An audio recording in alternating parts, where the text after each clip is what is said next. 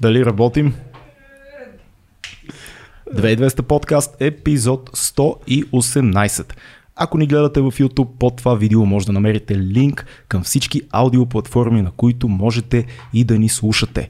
А тези от вас, които са в Patreon, даже може би ни гледат на живо в Facebook и на края на този подкаст могат да зададат някой друг готин въпрос. Ако се чудите кои са тези избрани хора, които ни гледат в Patreon, има линк към Patreon за всички вас, които гледате този подкаст повече от един път в месеца.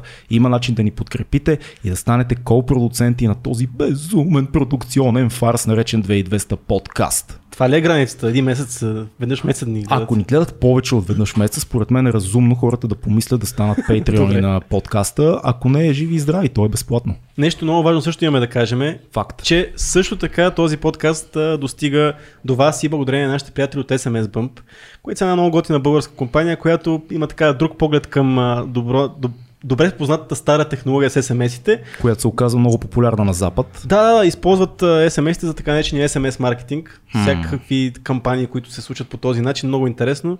А, но най-интересното според мен е, че тези хора си търсят хора, които да работят за тях. Да. И предлагат много яки условия, така че ние знаем, че нашата аудитория има много хора, които занимават с а, програмиране, с всякакъв такъв, такъв тип компютърни науки. Имаме много IT специалисти, имаме много програмисти, имаме много хора, които са свързани с development, дизайн. Знаем, че тези хора ни слушат и ни гледат да. и затова ставаме част от кампанията на SMS Bump за намиране на нови хора в техния екип. Това е една, програма, една компания, която се разширява много, много мощно. През 2020 а, сключва една много сериозна сделка с американската компания Yotpo. Тази сделка е третата най-голяма софтуерна сделка в България за 2020 и е най-голямата стартъп сделка. Реално, така че те са доста сериозни. Под видеото ще намерите линк към сайта на SMS Bump и позициите, които те а, по някакъв начин предлагат, осигуряват, може да прочетете повече за тях. А ние с Цецо следващите няколко епизода ще ви разкажем малко повече малко повече, за тях. Да. Защото са много готини. Шадаут за SMS Bump. Днешния епизод имаме на гости истински психолог от плът и кръв, при това млад и готин Даниел Троев. Здрасти. Здравейте. Как, как обръщаме обаче нещата? Да. Говорихме си за физическо здраве, сега си говорим за една тема, която според мен е много важна и това е психическото здраве. Да, как си? Добре съм ще говорим за важни теми, така че имам и ентусиазъм. Ти си да. доста, доста млад. На колко години си? На 28, скоро 29. Супер. Как се насочи към психологията? Това е бил един подтик вътре в мен още от ученическите години. Mm. Като цяло съм малко по-мълчалив, малко по-интровертен и то нямаше какво друго толкова да правя, отколкото да слушам хората, да анализирам и някакси така и си тръгна. Тоест, за да си добър психолог, трябва да бъдеш добър слушател. Да, това е проблем като цяло на, на всички хора, имам чувство. Всеки, особено и наш с Цецо, мой със сигурност. а, говориш с някой и, и, и сякаш бързаш не толкова да го чуеш, не толкова да си вътре в разговора, колкото бързаш да кажеш това, което ти е това, което си решил предварително да кажеш. Има ли нещо такова? Много често е така. Да. Даже днес във Facebook публикувах една мисъл, че е по-добре днес да се опитаме да говорим не един на друг, а един с друг. Нали? Защото mm-hmm. ние много често така обективизираме другия човек и искаме да си кажем. Нали? Той е просто като някакъв възприемаш там статичен обект и когато говорим няма го този живия диалог, това усещане за някакъв общ процес, който градим, някакъв поток, който се случва, някакво общо поле, а по-скоро много фрагментирано гледаме нещата и както ти каза, бързаме ние да си кажем. А защо според теб се случва това нещо? Сега в момента всеки иска по някакъв начин да се изтъкне, всеки иска да покаже какво е научил, какво знае или какво може. На какво го даваш това? Според мен не винаги е било така. Аз си спомням дори в моите тинейджерски години не съм водил такива комуникации с хората, пък сега наистина го усещам аз, дори като говоря с някой, как той не ме слуша. Наистина изобщо не, не, не блуждае, блуждае някъде да. или по-скоро, както кажеш, ти изчаква просто. Две са ключовите неща според мен. Едното е, че просто не си го поставяме за цел. Мотива ни, не си го слагаме като някакъв таргет, като нещо, което целим, uh-huh. да бъдем по-присъстващи в тези взаимоотношения и в това, което в момента се случва. Това едното просто не ни е фиксирано там съзнанието. Второто нещо е, че сме доста под напрежение и като цяло в стрес. По-голямата част от хората в ежедневието. И то е малко ти си като в една мъгла. В смисъл имаш вече един дистантен филтър вътре в теб, който е активиран и това ти съкръщава както и усещането за физическо време и ти се пробужда едно нетърпение, но също така и едно вътрешно време, емоционалното ти време, ако може така по-абстрактно да го кажем, също е доста дефицитно. и ти, за да изслушаш другия, ти трябва да допуснеш малко неговия свят да навлезе в твоя. Мгм. И това, това вече е едно по упражнение си е. Това, това, което кажеш за емоционалното време, просто го подчертавам, М, защото е да. много, много добре казано. Има ли вина за това нещо? Аз така като те слушам, ме навежда мисълта, че социалните мрежи също имат някакъв пръст в цялата тази работа. Е, да, това, което ти казваш, може директно да го насочим към това, че въобще спама, спана нали, на нашето внимание, въобще този обсек на вниманието ни е доста по-блуждаещ. Нали, има вече някакви такива изследвания, които показват, че това постоянното кликане в интернет директно изменя паметовите структури в мозъка ни. Че ние някакси сме свикнали вече да не обръщаме толкова концентрирано внимание, а сме много по в а, блуждае, нали? Тук следващото, на следващото примигване. Тоест, за да имаме внимание, което да стига за повече информация, ние компенсираме като помним по-малко. Да, може и така да. Това, това е доста, доста интересен механизъм. Да. Между другото, за, не знам, може да говоря пълни глупости, но звучи ми като, точно като компенсация. Много повече неща, затова умът ти се едно казва, окей, ние ще подберем по-малко от това, което да запомним в последствие. Да, бръснача на окъм, нали, смисъл с най-малко съпротивление, опитваме се да пестим енергия, защото той мозъка в крайна сметка цели да е енергоспестяващ и когато основният ти ресурс отива в това да си колкото се може на повече места едновременно и също с Google и с всичките тези платформи, на които реално не ни се налага нали, да помним някакви неща, то това закърнява. Ама виж каква ирония е да си на повече места едновременно, всъщност си статичен и само, само вниманието ти е на повече места едновременно. Ти си оставаш на едно място. Да, Доста е странно. Да. И между другото, тук има един друг детайл, че това създава усещането за голяма динамика, Да. обаче не влизаме в дълбочина. И всъщност всички тези социални мрежи и това, което ни увлича постоянно да кликаме някъде, то нали хваща тези нашите допаминови пътища там на центровете за възнаграждение ние усещаме някакъв прилив на ентусиазъм, на някакво вълнение, нещо в нас се провокира, обаче това не е това серотониново удовлетворение. Нали, в някои М. неврологически там изследвания, пък и в психологията нали, се говори за удоволствие и удовлетворение. И удоволствието е това моментното моментна стимулация на сетивата, нали, някаква възбуда тръгва, но тя е доста по-краткотрайна и не толкова изпълваща, както примерно едно удовлетворение. Но тук още нали, от античността там говорят за хедонизъм. Е, да, Да, да, хе- хедонизма си е топ. Лека по лека започва да се завръща, ама имам чувство, че няма поколение в 20 век изобщо, което да не е минало през това нещо. Особено след 50-те нататък вече всички са, има такива вълни на, на хедонизъм, който нали, в а, пубертета и в 20-те те залива. Живееш определен брой години с идеята, че окей, аз просто се наслаждавам на живота и а, алкохол, наркотици, партита, партньори и така нататък. И лека по лека в по-късна възраст започва човек да казва, «А, чакай малко, това не е, това не е дълбочина на удоволствие, а, която ми стига. Обаче също времено те контирам, има много хора, които пък откриват това нещо. Този момент се случва на 50-60 години, О, което се да, завръща отново. Факт, факт, факт. Криза на, как сега, на средната възраст. Примерно нещо такова, но тогава откриват точно, отиват към този, този подход. на- Наваксват. Наваксват. Защото са били много примерни като малки. Може и така да не знам. Дани, ти какво мислиш за това? случва се, да. Да. И двете схеми са често срещани. Понякога може да има едно възвръщане. М, Много е интересно. Виктор Франкъл казва всъщност, че търсенето на удоволствие е един компенсационен механизъм, когато човек няма дълбочината на смисъла и на ценностите. Факт.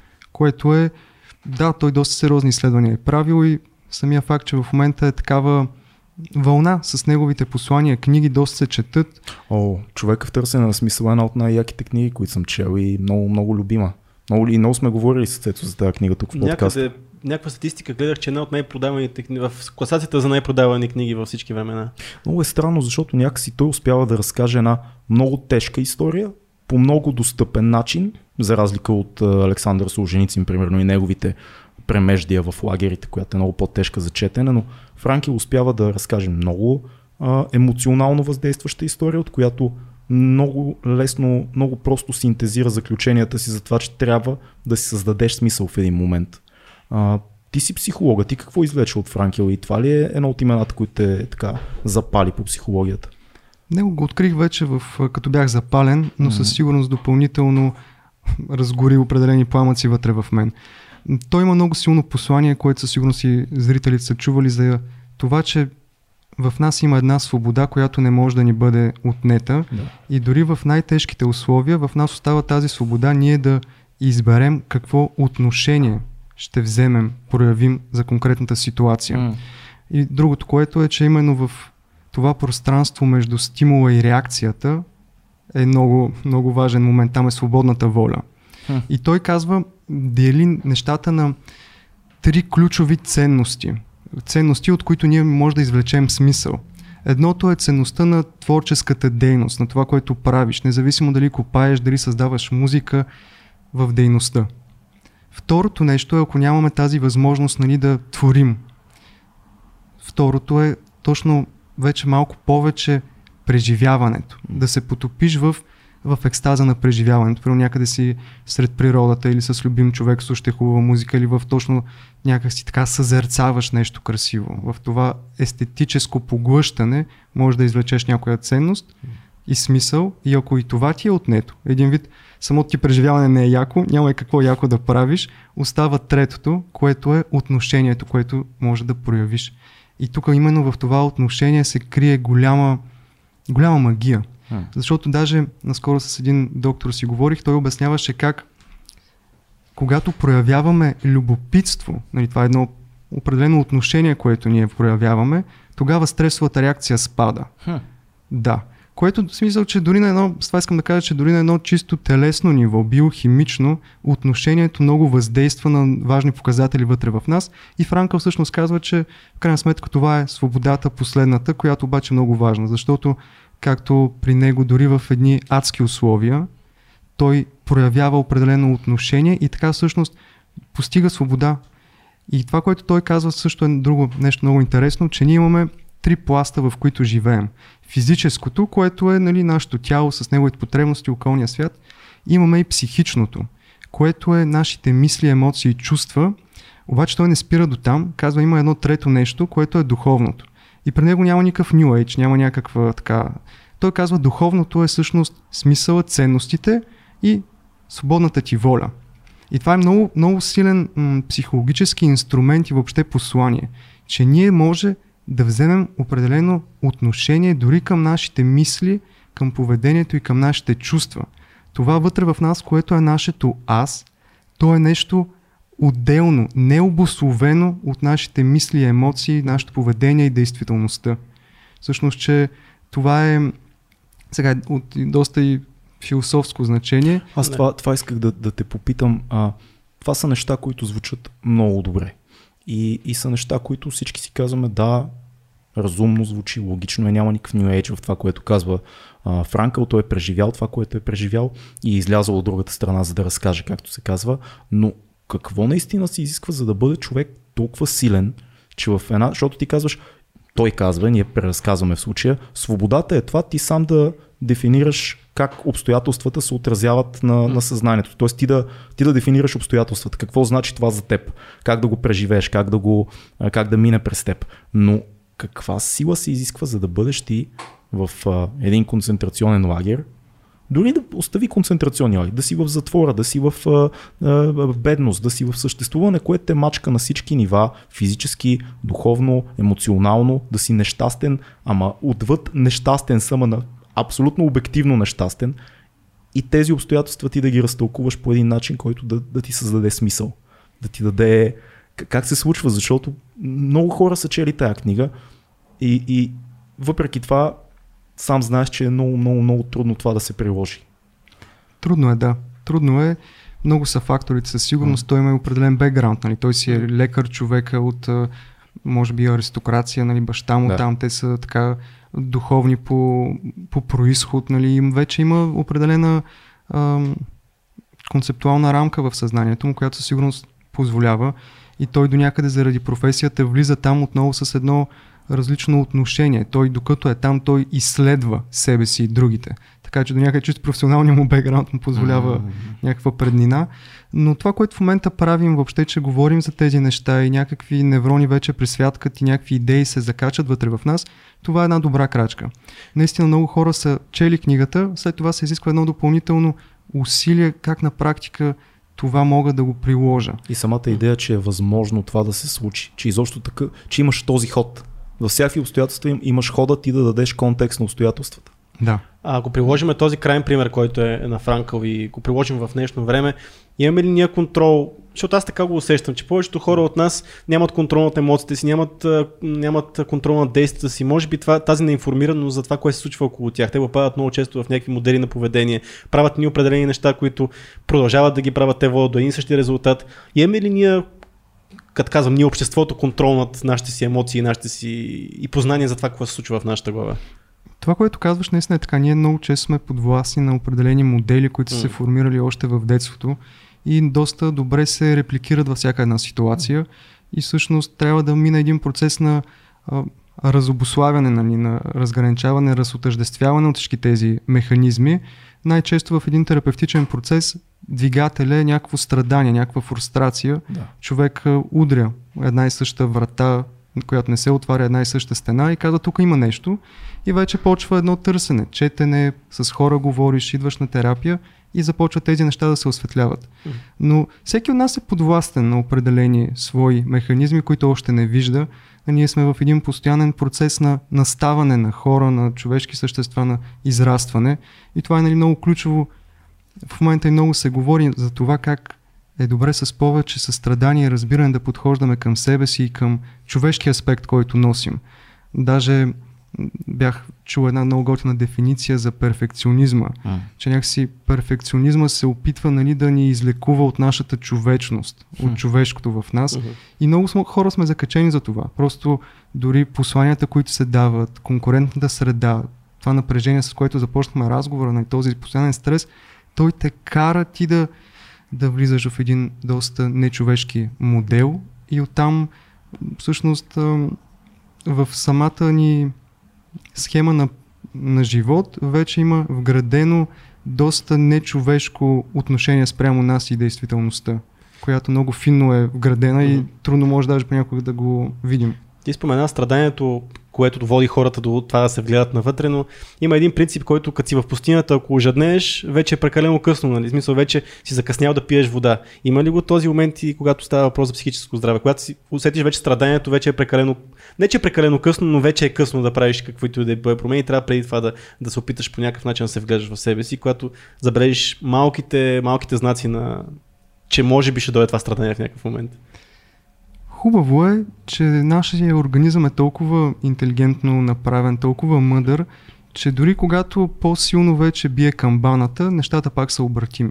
Примерно в съвременния свят едни тревожни състояния, натрапливи мисли, обсесивни компулсивни състояния, паника, атаки, които са толкова разпространени, те са един доста силен зов на нашето съзнание и тяло, които казват нещо не е окей, дай да направим някои корекции и промени, вгледай се в себе си и толкова силно всъщност е това състояние, че то те заставя ти да направиш определени крачки и също време е съвсем обратимо и да, просто обратимо е, не е нещо твърде сериозно да няма да си край вече се носи повреден. Не, в смисъл това са си определени буквално като тялото дава по-силна обратна връзка просто. Това ли са най-честите проблеми с които идват хората при теб. Ти имаш практика, да кажем, ти си действаш психолог, срещаш се с хора, това работиш. Това ли са най- най-честите неща? Тревожност, паника, таки? Да, от това, което чувам при мен на моя, на моя диван и от колеги, паника, таки, тревожните състояния, натрапливи мисли, това са най-често Да, да ги, да ги разграничиме за за хората, които ни слушат. Ние имаме повечето хора, които ни слушат и гледат, са хора, които изследват себе си, работят над съзнанието си, имат широки интереси, но все пак, каква е разликата между паника, атака, тревожност, натрапчиви мисли? Mm-hmm.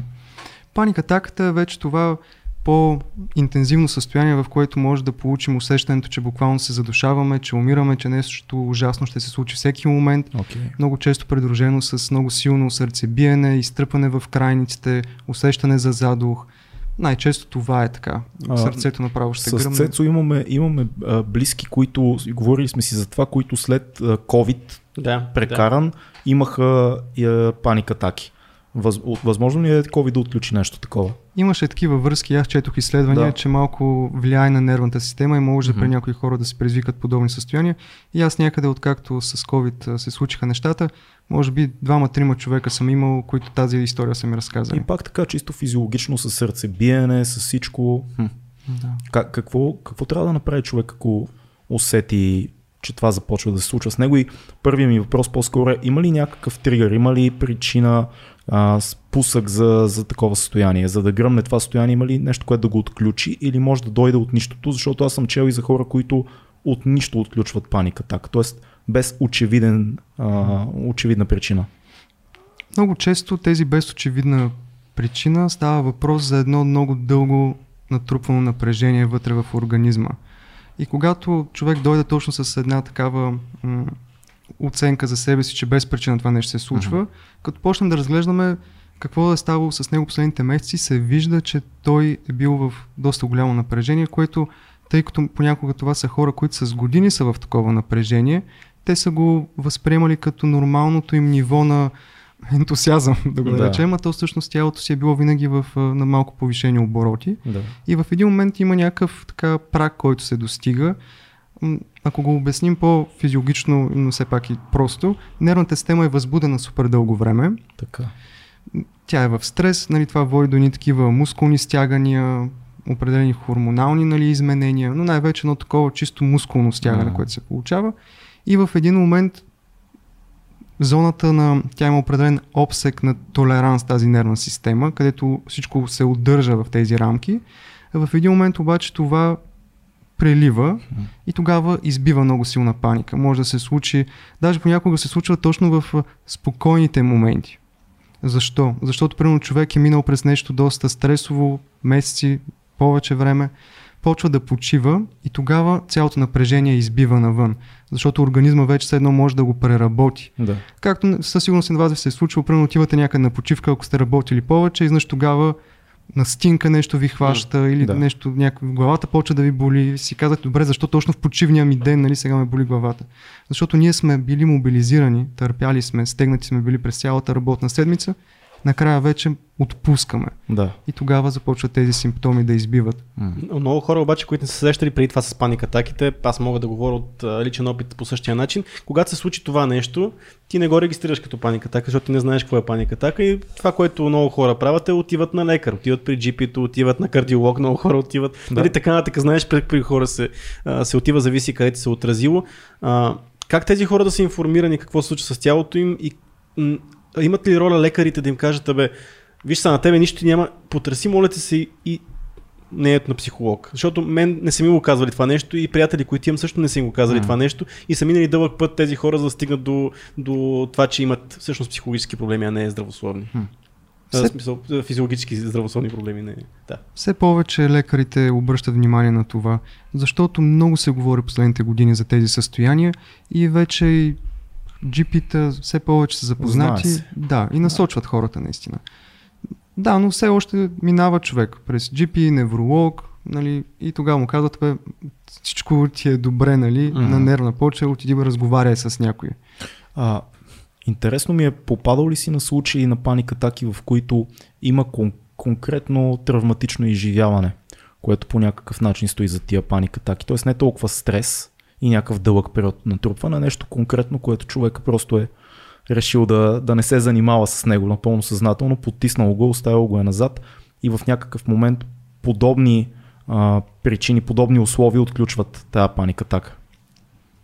Има един често срещан сценарий, ако някой наш близък нещо се е разболял, или пък нещо по-шоково се е случило, или на нас, това понякога ги отключва. Просто защото това е много силен стрес, който вкарва мозъка в един режим на оцеляване, в много силна паника. Мгм. И тогава може да се предизвика точно една по-силна такава реакция. Защото паника атаката, най-общо казано, наистина тя е свръх силна възбудимост на нервната система. Да. Толкова силно нали, се активират нещата и ние, тъй като не знаем, че това е нормална реакция на тялото, неприятна, но все пак нормална, мозъка започва да се опитва да го контролира. Сърцето ми нали задуха какво става когато се фиксира това желание за контрол, изпадаме в един магиосен кръг, защото това не може да го спрем и ние искаме, не може да го спрем и започва все по панически да се случва. Там вече хипервентилация и някакви подобни състояния, които допълнително дават усещането, нали, че нещата отиват на зле. Като цяло обаче изследването показва, че сега не при всеки човек, но 2-3 минути е баш пика, когато наистина усещаш, че умираш. След това вече според зависи от тегло, нервна система, някъде между 15 и 40 минути, при някои хора и повече, но там има други механизми, може да продължи едно неприятно усещане за все едно сме в а, така още напрегнати, като във филм, нали, някакви такива симптоми. А, но също има и нещо друго. Много но, често, но усещаш, че умираш. В смисъл, има хора, които стигат до там да усещат, че в този момент че може да, че може да умрат. задушаване, че някакво супер ужасно нещо се случва. Да, да. В смисъл, много е интензивен страх. Имал съм само едно подобно изживяване, но бях изял много гъби. И, Печурки. Но си беше, не бяха печурки, но си беше, да, беше си паника атака на гъби, между другото. И наистина мислех, че умирам. Е, бе, това Мразя гъбите. От тогава. Извинявай. Да. А, но също това, което казваш е много важно, защото много често, когато човек започне да получава паник атаки, за тях се вижда, че не толкова стои само стрес Ага. и само едно ключово събитие, а там има определени характерови тенденции. Нали, тук вече става въпрос за едно изменение на нагласи към живота, към нас самите, вътрешен диалог, а, въобще буквално характер Да. как аз възприемам това, което се случва с мен. Защото това е определен филтър, през който ние възприемаме реалността и много често човек, който получава паник атаки, има определена характерова структура, малко по-уязвим се чувства, А, малко по- не толкова подкрепен от близките хора или някакво липса му усещането за емоционална свързаност да. не е толкова независим и автономен, малко по-зависим или по се усеща, че няма толкова ресурс да се справя с живота. Ага. И някои такива чисто характерови неща и е добре за едно устойчиво вече преодоляване нали, на тези състояния. Сега, не винаги, понякога наистина може с няколко техники, но хубаво е да се вникне малко повече и по-цялостно в моя психичен апарат какво се случва. Също така нещо друго, което последно време доста работи с хората, с които нали, така, имам срещи, емоционалната регулация.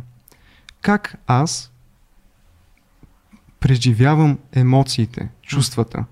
Когато съм примерно в стрес или се случва някакъв конфликт или нещо по-неприятно, много често ние имаме две реакции, които не са много адаптивни и конструктивни.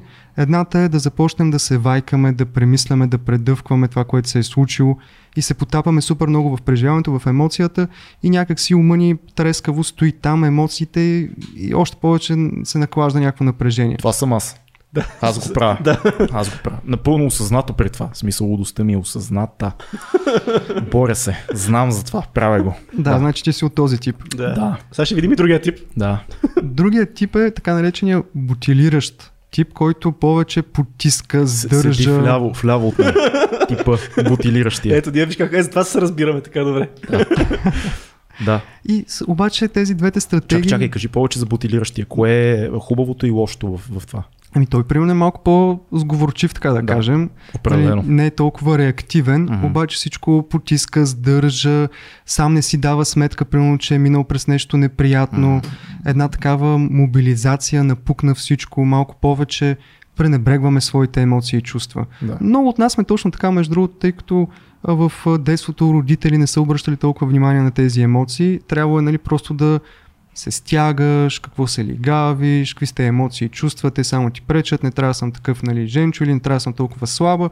И това цялото нещо изключва емоционалния ни опит. Ние не искаме да се докосваме до този дискомфорт на тъгата, на тревожността, нали, а това са все пак някакви сигнални И не е, ли, системи. не е ли това начинът да го осмислиш? В смисъл да минеш през този мъчителен монолог в главата си или да го изговориш с някой, просто да го изкараш от системата, колкото и да е неприятно това нещо и понякога при някои специално обсесивни хора като мен може да продължи малко по-дълго от нормалното, но винаги съм си мислил, че това не е толкова лошо, защото го изкарваш по някакъв начин. Да, зависи как го изкарваш, защото самото изкарване не винаги води до регулация, А. емоционална регулация или регулация на нервната система. М- иначе точно много хора, които са по-реактивни или пък по-лесно се карат с хората, или пък са малко по-избухващи, по-гневни, и се чудят защо не могат това да го преодолеят, въпреки че съзнателно искат да го направят това нещо като промяна. Просто защото тяхната нервна система, организма им го възприема това нещо като стратегия за изкарване на напрежението, като начин за регулиране, защото в системата ти влиза някакво напрежение, което не знаеш как, какво да го правиш и по стечение на обстоятелствата, години там, възпитание, характер, той избива навън през гняв, през раздразнение на другите хора. И човек тук съзнателно може да си казва, не, това трябва да го спра. Обаче да не може да го спре, защото това е начинът по който системата влиза в равновесие, или поне се опитва, не винаги влиза, но поне се опитва. И, и ти ако не адресираш причината и не задоволиш нуждата, нуждата всъщност от едно по-конструктивно регулиране на нервната система и на емоциите, трудно се спира това. Защото ти, окей, ще го спреш това нещо, обаче нуждата от регулация си остава и трябва нещо да направиш с това. А, когато си осъзнат за това, което се случва с теб, а, имаш нужда от такава регулация, но не е крайен момента, в който трябва да се стигне до помощта на професионалист, как ти можеш да, а, как можеш да да има превенция да стигнеш до, до крайни състояния? Какво трябва да прави един човек от двата типа, за да, за да може да прави тази регулация, когато тя е на някакво ниво, не е толкова задълбочен проблема? Тук вече има определени методи mm-hmm. за посрещане на тези емоции. Буквално от една, ако се върнем към Франкъл, да забавим момента, mm-hmm. нали, преди реагиране, да се опитаме да назовем какво се случва вътре в мен. И тук има много интересни изследвания. Това в момента почти на всеки клиент го разказвам. Ако започнем да си говорим по определен начин, това е един от най-добрите инструменти за емоционална регулация. И хората, които имат деца и четат книги за съвременно отглеждане на деца, това нещо там го пише. Когато детето тръгне да преживява дадена емоция, ти първо отиваш до него и се опитваш да присъстваш първо, нали, по любящ начин, по добронамерен начин и назоваваш. Гошко, ти може би в момента усещаш тъга или може би си раздразнен заради еди какво си. Няма ли доза сугестивност в това?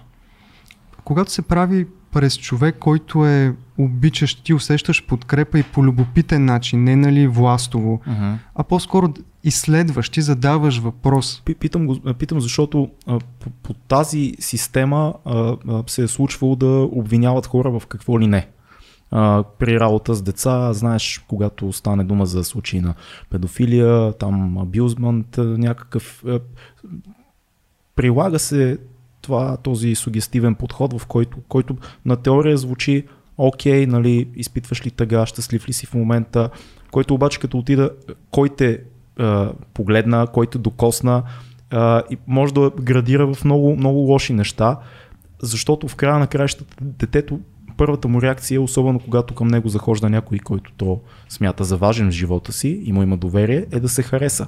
И много често проблема с този подход, който пак казвам, абсолютен лейк, говориме си в момента, който съм забелязал е, че децата много често ще кажат да, просто с идеята да ти се харесат, а не толкова дали е щастлив, дали е нещастен, дали някой му е посегнал и така нататък. Има ли го този нюанс? Би могло, но тук пак зависи намерението на човека, нали? защото Факт това, което е като метод за емоционална регулация mm-hmm. спрямо себе си или към друг човек да го прилагаш, изгражда доста добър рапорт с човека. Да. И тук вече нали, инструмента си е инструмент, вече кой как ще го използва. Наистина това може да послужи за едно спечелване дори на доверие с човека, да се усети разбран от теб, да се усети, нали, че сякаш си сейф, си да. сигурен и ти вече можеш да оповедеш в някаква посока. Mm. Но да, тук вече. И как, как може човек да разграничи кога детето е искрено? Говорим на чисто емоционално ниво, дали е щастливо или нещастно, това му е харесало или не му е харесало и кога а, по-скоро то се ориентира по твоите а, а, лицеви, физически килта и, и търси кога, кога ще оцели отговора, който ти ще а, да, разбирам те. Нали? Кога ти си щастлив, как може да се а, да се подсигури човек, че получава достоверна информация от това дете за състоянието му? Не е толкова ситуативно. Бих казал, че mm. тук е въпрос на взаимоотношението, което се изгражда. Да си го познаваш. Да си познаваш, да, да. си в отношения наистина с човека. Да. А това, което казваш, е много важно и може да го малко подсилим допълнително. Mm. Ние много често търсим техниката, нали, търсим а, конкретно ситуативното решение което да, понякога има такива неща, но е понякога твърде ограничаващо и пропускащо същностното. Да. А, по-скоро сега как дали ме манипулира, дали не или дали правилно съм разбрал какво изпитва, по-скоро фокуса трябва да е как аз да градя тези взаимоотношения, за да се чувства той сигурен, за да може да сподели автентичната си реакция, Да. как мога аз повече да го усещам, доколко наистина съм присъстващ, присъстваща, когато в него има някаква емоция, за да мога да доловя какво се случва наистина в него. Това е по- по-важното. Ти така ли захождаш към а, пациенти, ли се нарича в случая? Клиенти. Клиенти, да. Така ли захождаш? Тоест ти а, задаваш въпроси и те ти отговарят как, как протича един, или просто ги оставяш те да говорят и не се включваш повече, как, как се случва динамиката? Зависи доста и от човека. Mm-hmm. Някои хора имат желание повече да споделят те някои неща, понякога малко като пред а, изповедник. Да, нали? да, предполагам, че е сходно. Друг път човек идва директно, казва, виж това ми е проблема, дай, можеш ли нещо практично да ми дадеш, защото съм бил вече при 3-4 и само ме слушат, нали, искам нещо по-практично. Да. Така че зависи от заявката много често. Но да, повече с въпроси, наистина да се... Поне аз така се опитвам да не м- натрапващо някакви неща от мен, нали? Да. Защото преди време нали, някои подходи са били малко по-инвазивни и директно така, примерно, аха, ти в момента имаш потиснат гняв, нали? Право, ти, и ти Да. се хващаш за това Да. и кажеш, да, точно това е, Да. потиснал гняв. Да. От майка ми е всичко, доктор, каза ми го най-накрая някой, също може да няма нищо общо с това. Да, и затова нали, има, тук има такава опасност Мгм. на сугестиране. Да. Даже преди време, сега често казвам, не съм го проучвал допълнително, но в една книга бях прочел, че хора, които ходят примерно на психоанализа, Мгм. фройдистския метод, Мгм. получават повече сънища с фройдистски елементи. Хора, които ходят на юнгианска анализа, получават повече архетипни образи на Юнг, примерно. М. Така че нали, самото взаимоотношение между терапевта и клиента, нали, то създава, то неминуемо влияе, вкарва някакви сугести. Нали. Въпросът е обаче доколко, какво е намерението, което стои зад този разговор, към какво се целим и ако е за сметка нали, на, в правилната посока, която е желана от човека, си е нормално. Защото в, крайна сметка всяко общуване, то вече е обмен на съзнания. Да. Ние не можем да теглим чертата, нали, къде е Не може да сме напълно обективни в нито един момент за нищо. поне от вътрешния ни свят. Да. Да.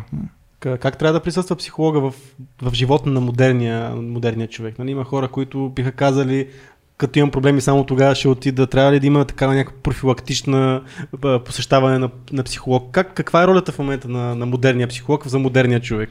Според теб лично. Според мен е доста голяма. Както ходим на така периодични прегледи за какво ли не, или примерно като имаме някаква настинка, се обаждаме на джипито. Mm. Сега не искам нали, да превръщам някаква такава м- автокрация нали, на психолозите, но е хубаво да има м- от време на време човек да поговори с някой, дори като някаква обратна връзка. Хубаво е да имаш доверен човек, който разбира от емоции, от състояния психологически, от поведение, който може да даде най-малкото една обратна връзка. Също така в съвременния свят доста тези приятелските и семейните връзки са малко по-фрагментирани и за жалост и вие знаете, нали, изследванията са такива, че хората се чувстваме все по-отчуждени един от друг. Да. И индивидуализма, и консуматорското общество, и някакси все по-трудно се свързваме. Да не генерализираме чак толкова, но има го като тенденция. Има го със сигурност. Да. И от много хора, като дойдат, те казват, нали, аз това примерно никой не съм го споделял. Или това, ако го кажа на мъжа ми или на жена ми, те няма да ме разберат. Хм. Или аз съм се опитвал, обаче нали, тази свързаност я няма. Нали, просто и човек има нужда от едно пространство, в което да се почувства разбран. И то не е само до субективния опит. Понякога наистина е буквално да си разбран, защото преживяваш определени състояния, тревожности или някакви други. И хората не те разбират, защото понякога чисто тук и професионалната а, опитност и знание също помагат. Да имаш едно логическо обяснение какво се случва с тази психика, защо преживяваш определени състояния. И както примерно ходиш на фитнес и е по-добре да имаш треньор, който да те следи, да те мотивира, най-малко да ти дава някаква обратна връзка, като те види нали, как правиш упражненията. Хубаво е на някакво време човек да има един доверен психолог или човек, който е вежда в тези неща, да му даде някаква обратна връзка, да му каже нали, какво се случва. Човек, ако може за нещо да... М- защото ние в крайна сметка малко ставаме и като едни ам, хора, които помагат и за личностното израстване. М. И това е много важно. Нали, ако ти не работиш със своето съзнание, ако не се опитваш да навлезеш в вътрешния си свят и да се разбереш защо реагирам тук така, защо не се чувствам удовлетворен, щастлив, защо не мога да се справя с стреса, обективно ли е или нещо вътре в мен. В смисъл, а, съзнанието, то е ключовия фактор за всичко.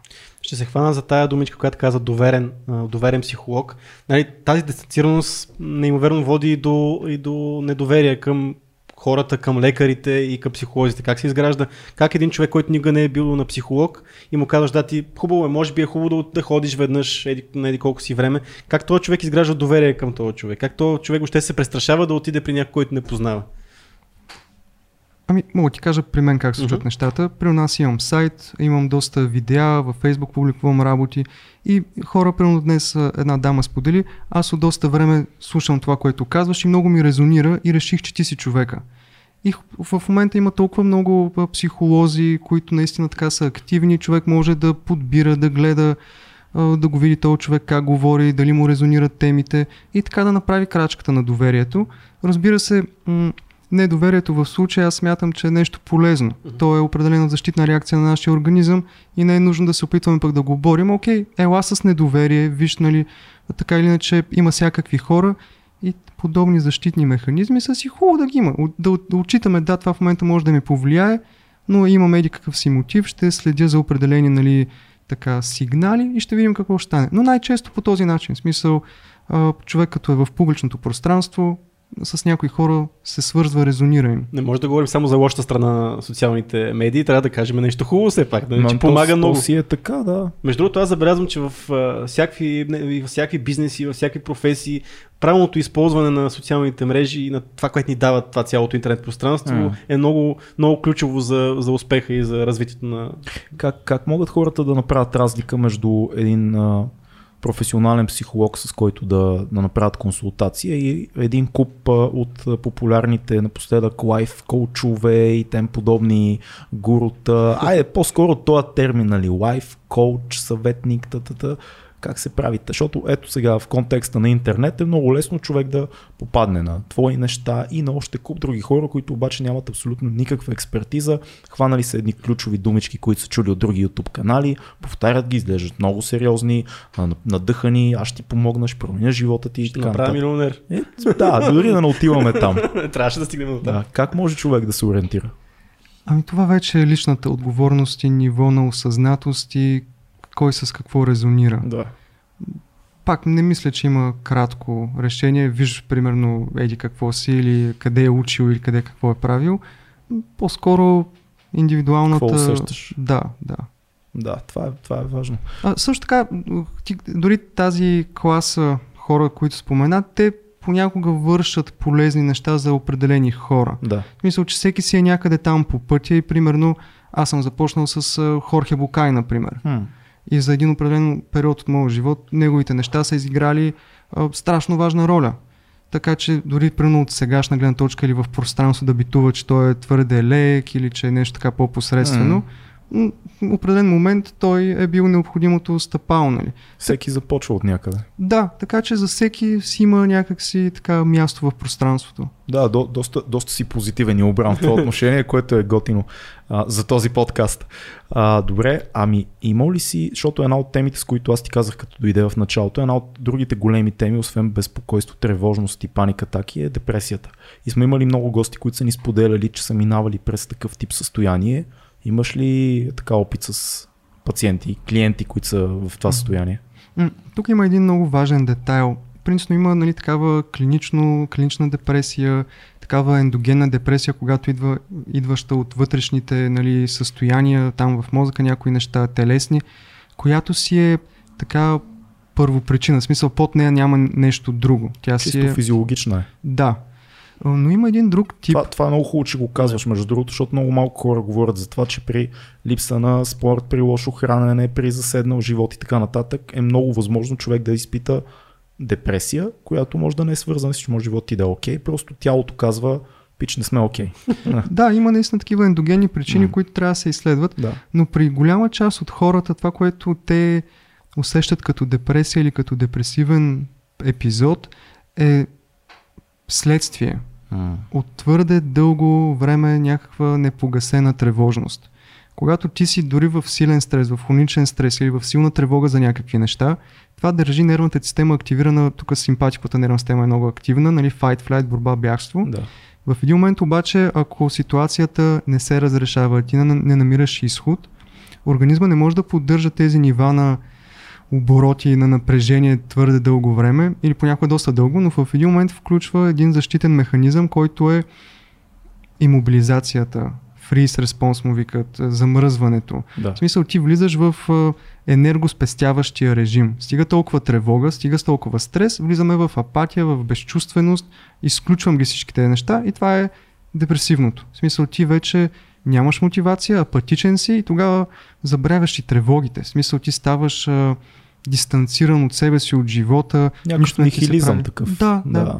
но това е защитна реакция. И всъщност тук, като започнеш да третираш депресията, неминуемо трябва вече да се адресират стресовите фактори, нервната система, която е във възбудимост, нали, в някаква тревога.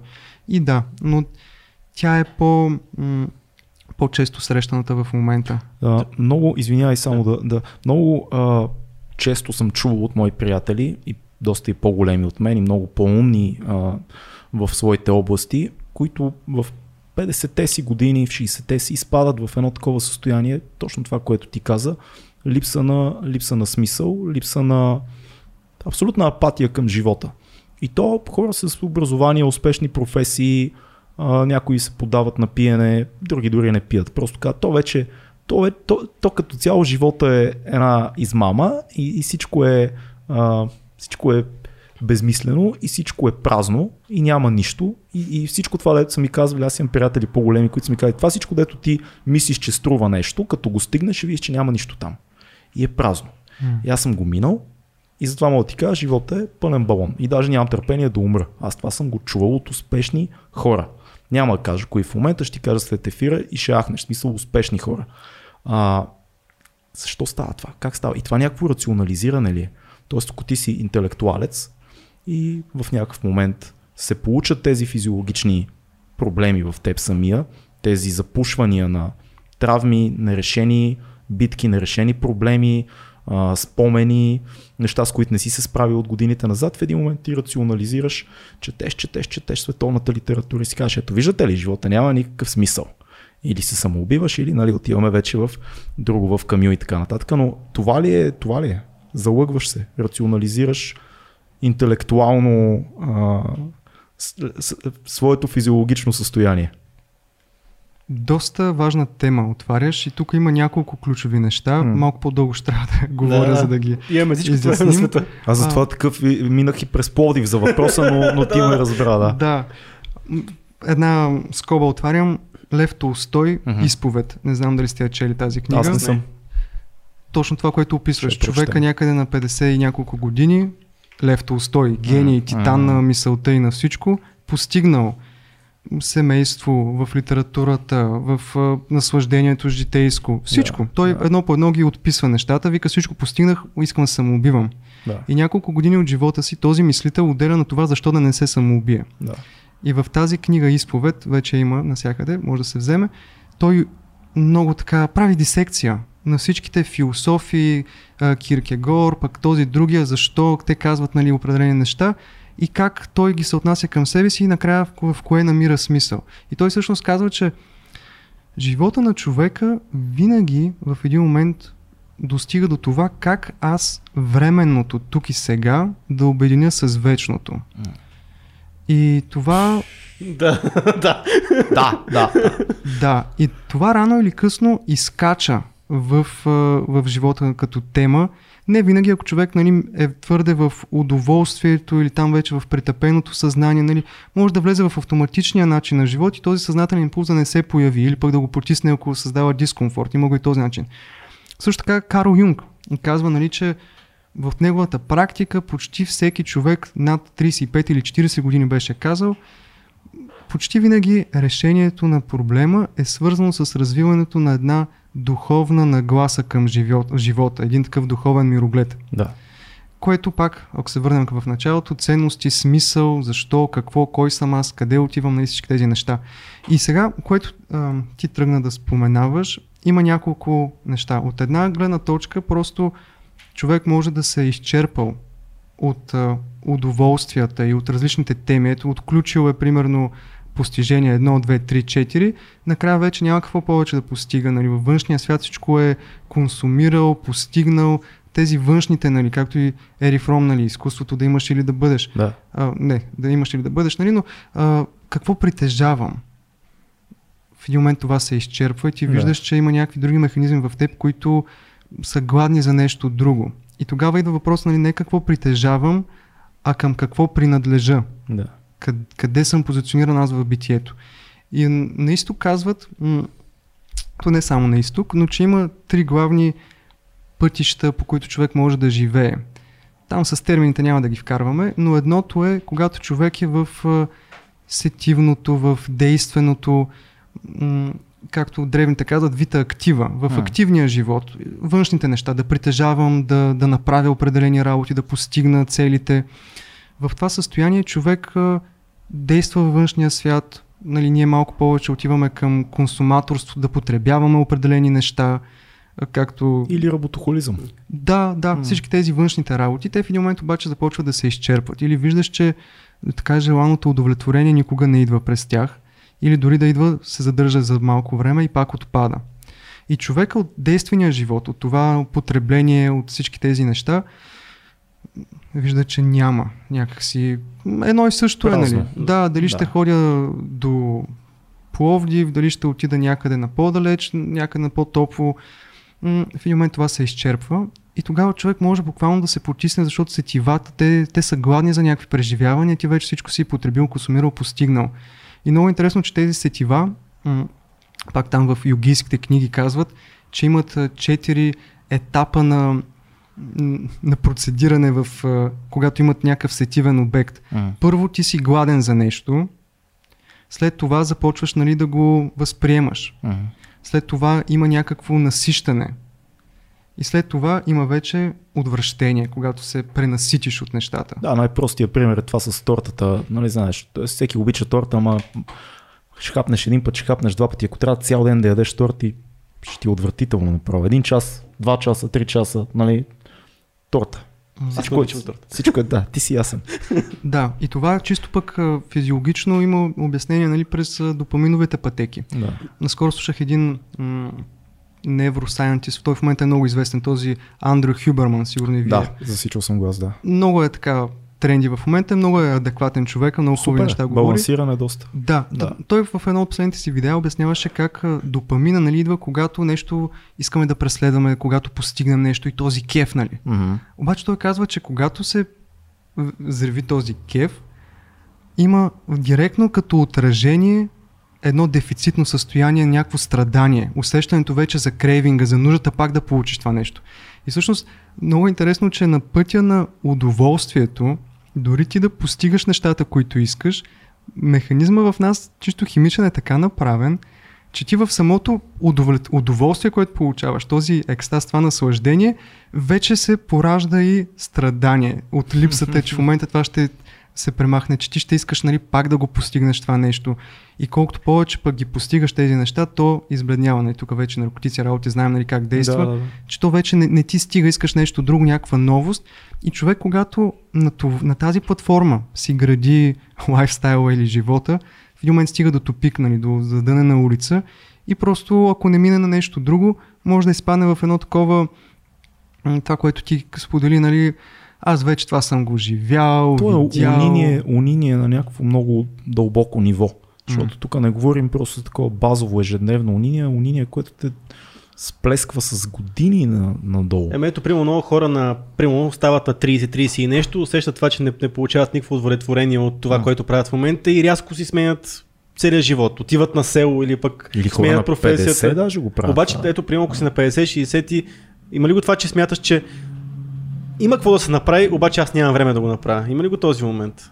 При някои хора го има, М. при други така може по-настървено да тръгнат, защото усещат, че вече са във втората половина нали, на живота към залеза. Така че да. Но тук точно това е първата стратегия за живеене, през действеното, през потреблението. Второто е малко по-интелектуално. Това е пътя на, на знанието. Да.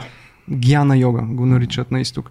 Точно тези философите, интелектуалеца, който вече интелектуализира, абстрахира се малко повече от нещата, вижда слабостите в това ти да градиш кариера или пък да имаш някакви неща или да постигаш или да потребяваш, защото в крайна сметка всичко е а, прах, нали, всичко, Всичко е... е прах и суета. Да. Да.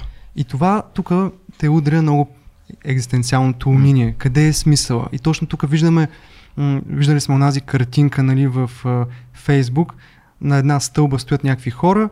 Един вижда всичко, че е много прекрасно. Един друг, който е на книги вече качен и вижда зад тази прекрасната, За стената, че, да, да. да, че е някакво много гадно всичко. Да. И знанието може да доведе до едно м- усещане, нали, че всичко е, в крайна сметка, то не е толкова трудно да стигнем до това. Нали. Ние живеем в един времен свят, в който, както казва Дон Хуан, нали, Карлос Каснеда, смъртта е един ловец постоянно. Хм.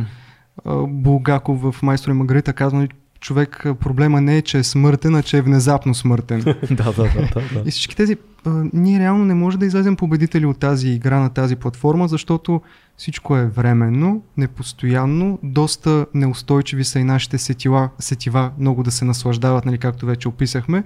И реално сме в една такава игра, където нали, човек като ги види черно на бяло тези неща и си казва, добре, кому е нужно, нали, защо, какво.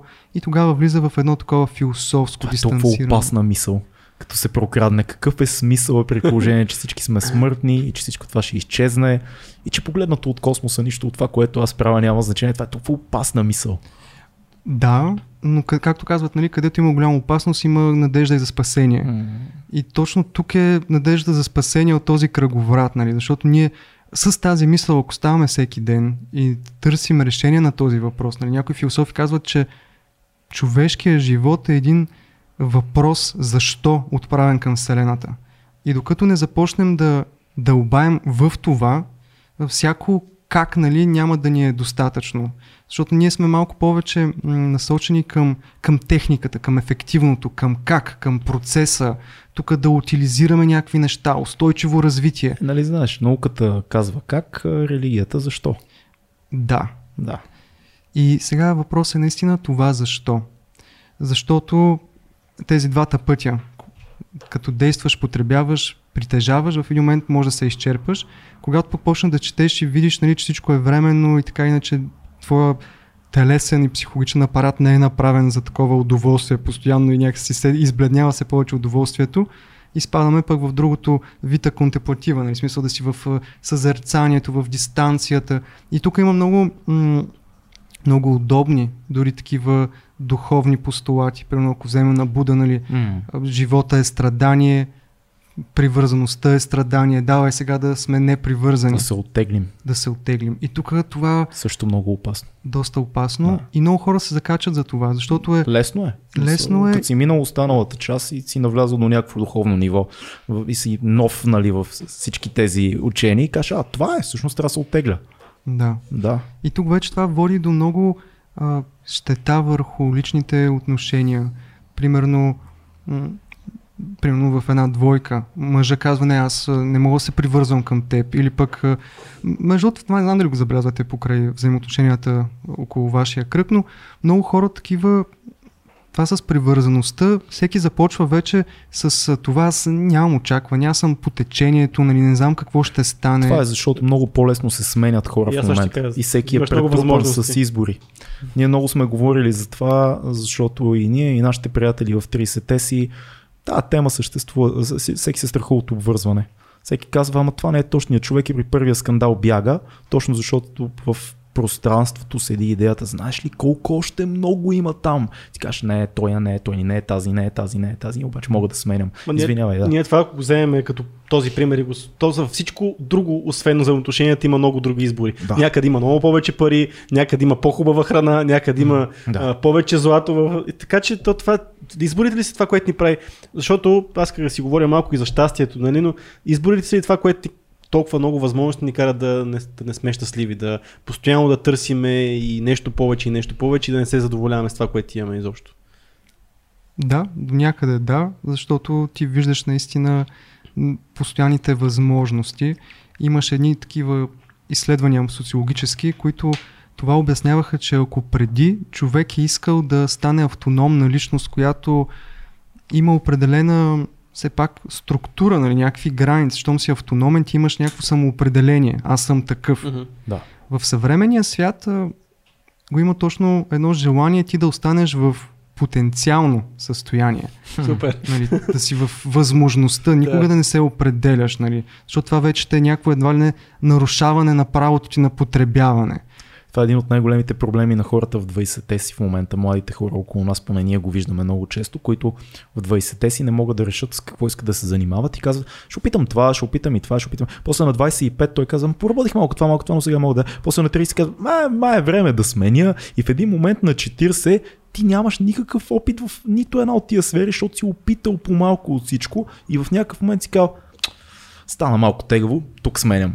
Извинявай, че те прекъснах. Да, Да, но- просто това го има много, много и като си, сме си говорили. това- но и това с Фил няма- и с тебе сме си говорили за това доста. Но Всъщност. това пък примерно го няма при нашите родители. Нашите родители много често О, да. масово женени са на по 21-2 с пър... горе-долу за първия човек, с който нали, имат някакви отношения, фащали са първата си, първото си желание за кариерно развитие и горе-долу си останали така.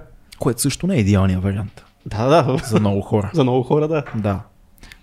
Трудно е да се генерализира, Да. понякога това е пък готино, което е в момента възможност наистина ти да изследваш много повече. да. Така че не е добро или лошо, наистина въпрос колко съзнателно го прави човек. А, защото едното наистина може да е, ако се върнем към началото на това, което говорихме, съзнанието, което просто флуктуира и не може да се задържи в една тема, защото... Какво значи флуктуира, Дани, обясни ми, не знам тази дума. Междука, там някъде нещо. Окей, Ту го има, ту го няма. разбрах. прескача. И това, което казахме, е, че ние м- не се задълбочаваме в една тема, М. а просто действаме по стимулите тук и там и много по-лесно се Ама разсейваме. е и страх. Страх ни е да се сблъскваме. В момента е много по-лесно, като дойде трудност, професионална, лична. Те кажеш, а, стана страшно, сега бягам, бягам. Или нали, проблема с брака, който го има нашето поколение, всички такива, не заключвайте вратата. Нали. Брака е, заключваш вратата. Ти кажеш, ма чакай сега, 21 век, аз ще си заключвам вратата. Аз искам опции. Искам, нали, сега са много популярни отворени връзки и едно друго. Отворена връзка. Какво точно значи това? Дори не знам. Не познавам никой, който е бил в отворена връзка. Ние просъществува. Да, да, да, да, повече от а, една седмица във въображението му и другия проблем, нали, който съм срещал с хора, които са опитвали такива неща. Единия си мисли, че са в отворена връзка, другия не знае. Е, това, това, Да, това, това това е е, друга, друга термина, не е отворена До- връзка до- термин. Доста е палаво. Добре, откъде идва този страх да, да се сбориме с нещо? Който, нали, изборите са, те, те са второстепенни според мен. Те помагат за това да, да избягаме, но всъщност ние бягаме, защото идва предизвикателство. От една страна, ние имаме една доста базова травма, много от нас. И то си е такъв базов страх от изоставяне, от отхвърляне, от това, че ти не си достатъчен. И това води до една повишена чувствителност, когато има трудности, когато има неуспех, когато се проявяват някакви слабости.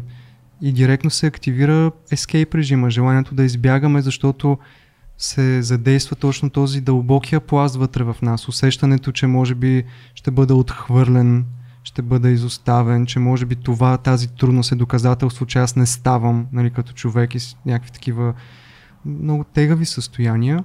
И, и да, също това, което казахме, този дискомфорт, който трябва да преминем, този стрес, за да влезем в дълбокото, ако няма механизмите за емоционална регулация, за регулация на нервната система и подход към това, което преживяваме, то просто ще ни изгори нали това нещо. Кои са някои от тия механизми за емоционална регулация? Ние говорихме за споделянето, за диалога като един такъв механизъм. Има ли други?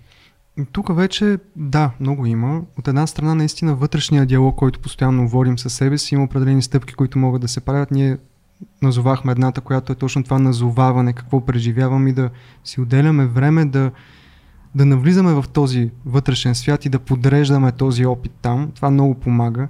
След това дихателните упражнения.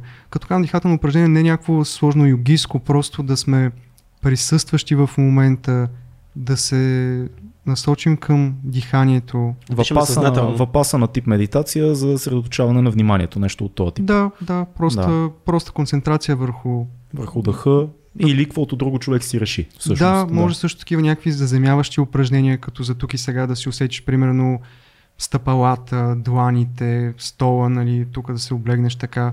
Малко повече присъствие и mm. през правилното отношение към това, което се случва, разширява капацитета на нервната система да ги поема тези неща. Mm-hmm. Малко по малко сега а, хората нали, това като го слушат, ще каже някой ми да, аз като съм в гняв, къде нали, да се забавя или като съм в силна тревога. Да. Това е умение, което се развива. В смисъл не може веднага нали, в някакво супер интензивно състояние, аз окей, сега ще дишам, нали, ще бъда до 10 и ще се успокоя. Не говорим за това, говорим за много по-систематичен подход за обръщане да. на внимание към психиката, емоциите, мислите и към телесните ни, чисто физиологичната възбуда, която идва. Така че вътрешен диалог през, през малко дишане и упражнения за заземяване могат да направят чудеса, ако се правят по системен начин и се развиват наистина като умения.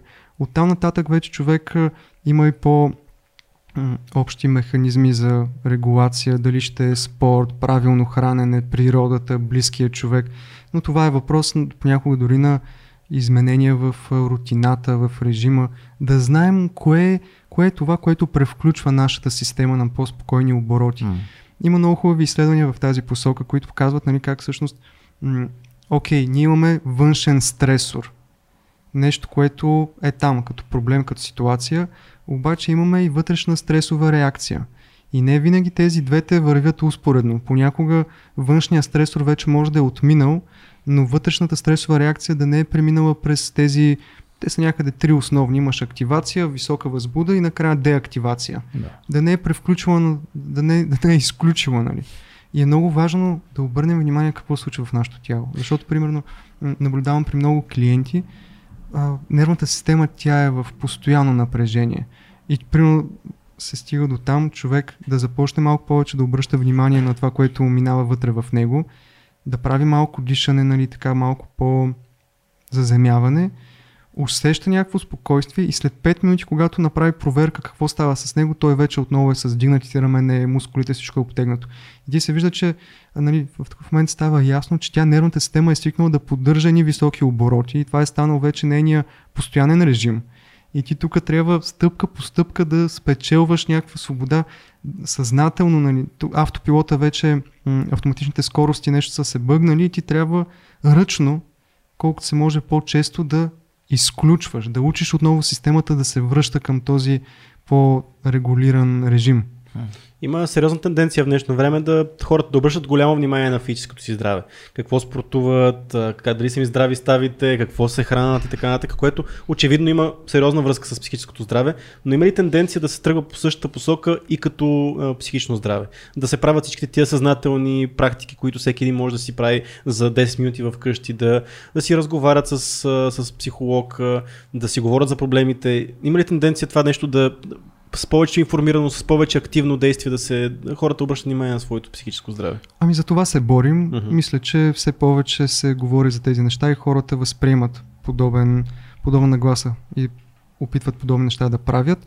А, в това, което казваш, има понякога се среща, примерно човек вече ходи на йога, на спорт, mm. опитва се да се храни здравословно, ляга си рано, ходи сред природата и пак обаче има тревожности, има някакви състояния, които се чуди нали, защо са там. Нали, вече уж правя всичко. Ето, даже примерно в твоя статия прочетох, диша и там и си говори определени неща. Не става. Нали, защо? В такива а, състояния или в такива ситуации много често се вижда наистина, че там има някакви, първо, нервната система тя вече е минала в един постоянен режим на активация. Второ, много често мозъка м- минава в един такъв режим на оцеляване сигурно сте говорили в някои от предаванията, имаме амигдала, там едни центрове емоционални, които те са като алармата в да, нашия организъм да. и там тези центрове реагират на всякакви опасности. Това е първото нещо, което казва, окей, тук има нещо, не си в безопасност, има някакъв риск за теб. При много дълго напрежение или когато се случат някакви неща или имаме определени травми вътре в нас или страхове, тези центрове започват да стават свръхактивни и когато се мине една определена граница, те буквално минават вече в този режим на оцеляване. В това усещане, че аз съм в опасност и постоянно трябва да съм на штрек. Постоянно нали, съм в една такава бдителност. И когато вече е стигнал в това положение, се изисква един доста по-системен и целенасочен процес, как ти отново да се научиш м- да програмираш мозъка си да усеща, че тук и сега той е в безопасност, че вие сте в безопасност, нали, че има нещо сигурно. И това е така, а, просто го споменавам, защото може със сигурност някой ще резонира, че аз вече уж ги правя всички тези неща, а пак не става. Тогава много често става въпрос за това, че нашия резим в едно такова константно усещане за опасност. А. И това е чисто дори на неврологично ниво си има определена активация и тук трябва целенасочено да търсим как аз да влезна в това по-голямо усещане за сигурност. И тук вече тръгва голямото приключение, защото може да стигнем до перфекционизъм, за усещането как примерно аз не ставам, не мога, или пък че нещо с хората не стават нещата и там трябва в един момент наистина човек да направи такава малко работа върху характера и върху по-дълбоките пластове. А има ли го момента с хора, които очакват невъзможни резултати от, да кажем, дихателни техники среща с психолог? Хора, които започват да посещават йога клас или четат книги за развитие на съзнанието и в един момент са ти казвали, предполагам, не знам, ами аз пак се ядосвам за разни неща. Тоест свърх очаквания, че сега като минеш този курс или като отидеш при този психолог направиш тази дихателна практика, ти изведнъж ставаш Буда, ти спираш да се ядосваш, никога повече не се нервираш на децата си, на партньора си в работата. А, такива едни Аз два пъти съм ходил на този психолог, не ми помага. И, и пак се ядосвам. да. Има, има ли такива? Да, има го, защото, м- както казах, има една тенденция ние да се лекуваме от човешкото в нас. и много фрагментирано възприемаме нещата. М- фрагментирано имам, искам да кажа, че ги разчленяваме от а, техния смисъл, от а, целостта, защо това се появява, откъде идват тези емоции и чувства, защо аз не мога да се излекувам от тях и да спра да чувствам, защо минават определени неща във вътрешния ми опит. Аз сме такива като човека, нали, който всяка вечер препива и яде супер много и на следващия ден има проблеми с кръвното Хм. и си казва защо, откъде идва това, давай нали, да потискаме това нещо с някакви хапчета.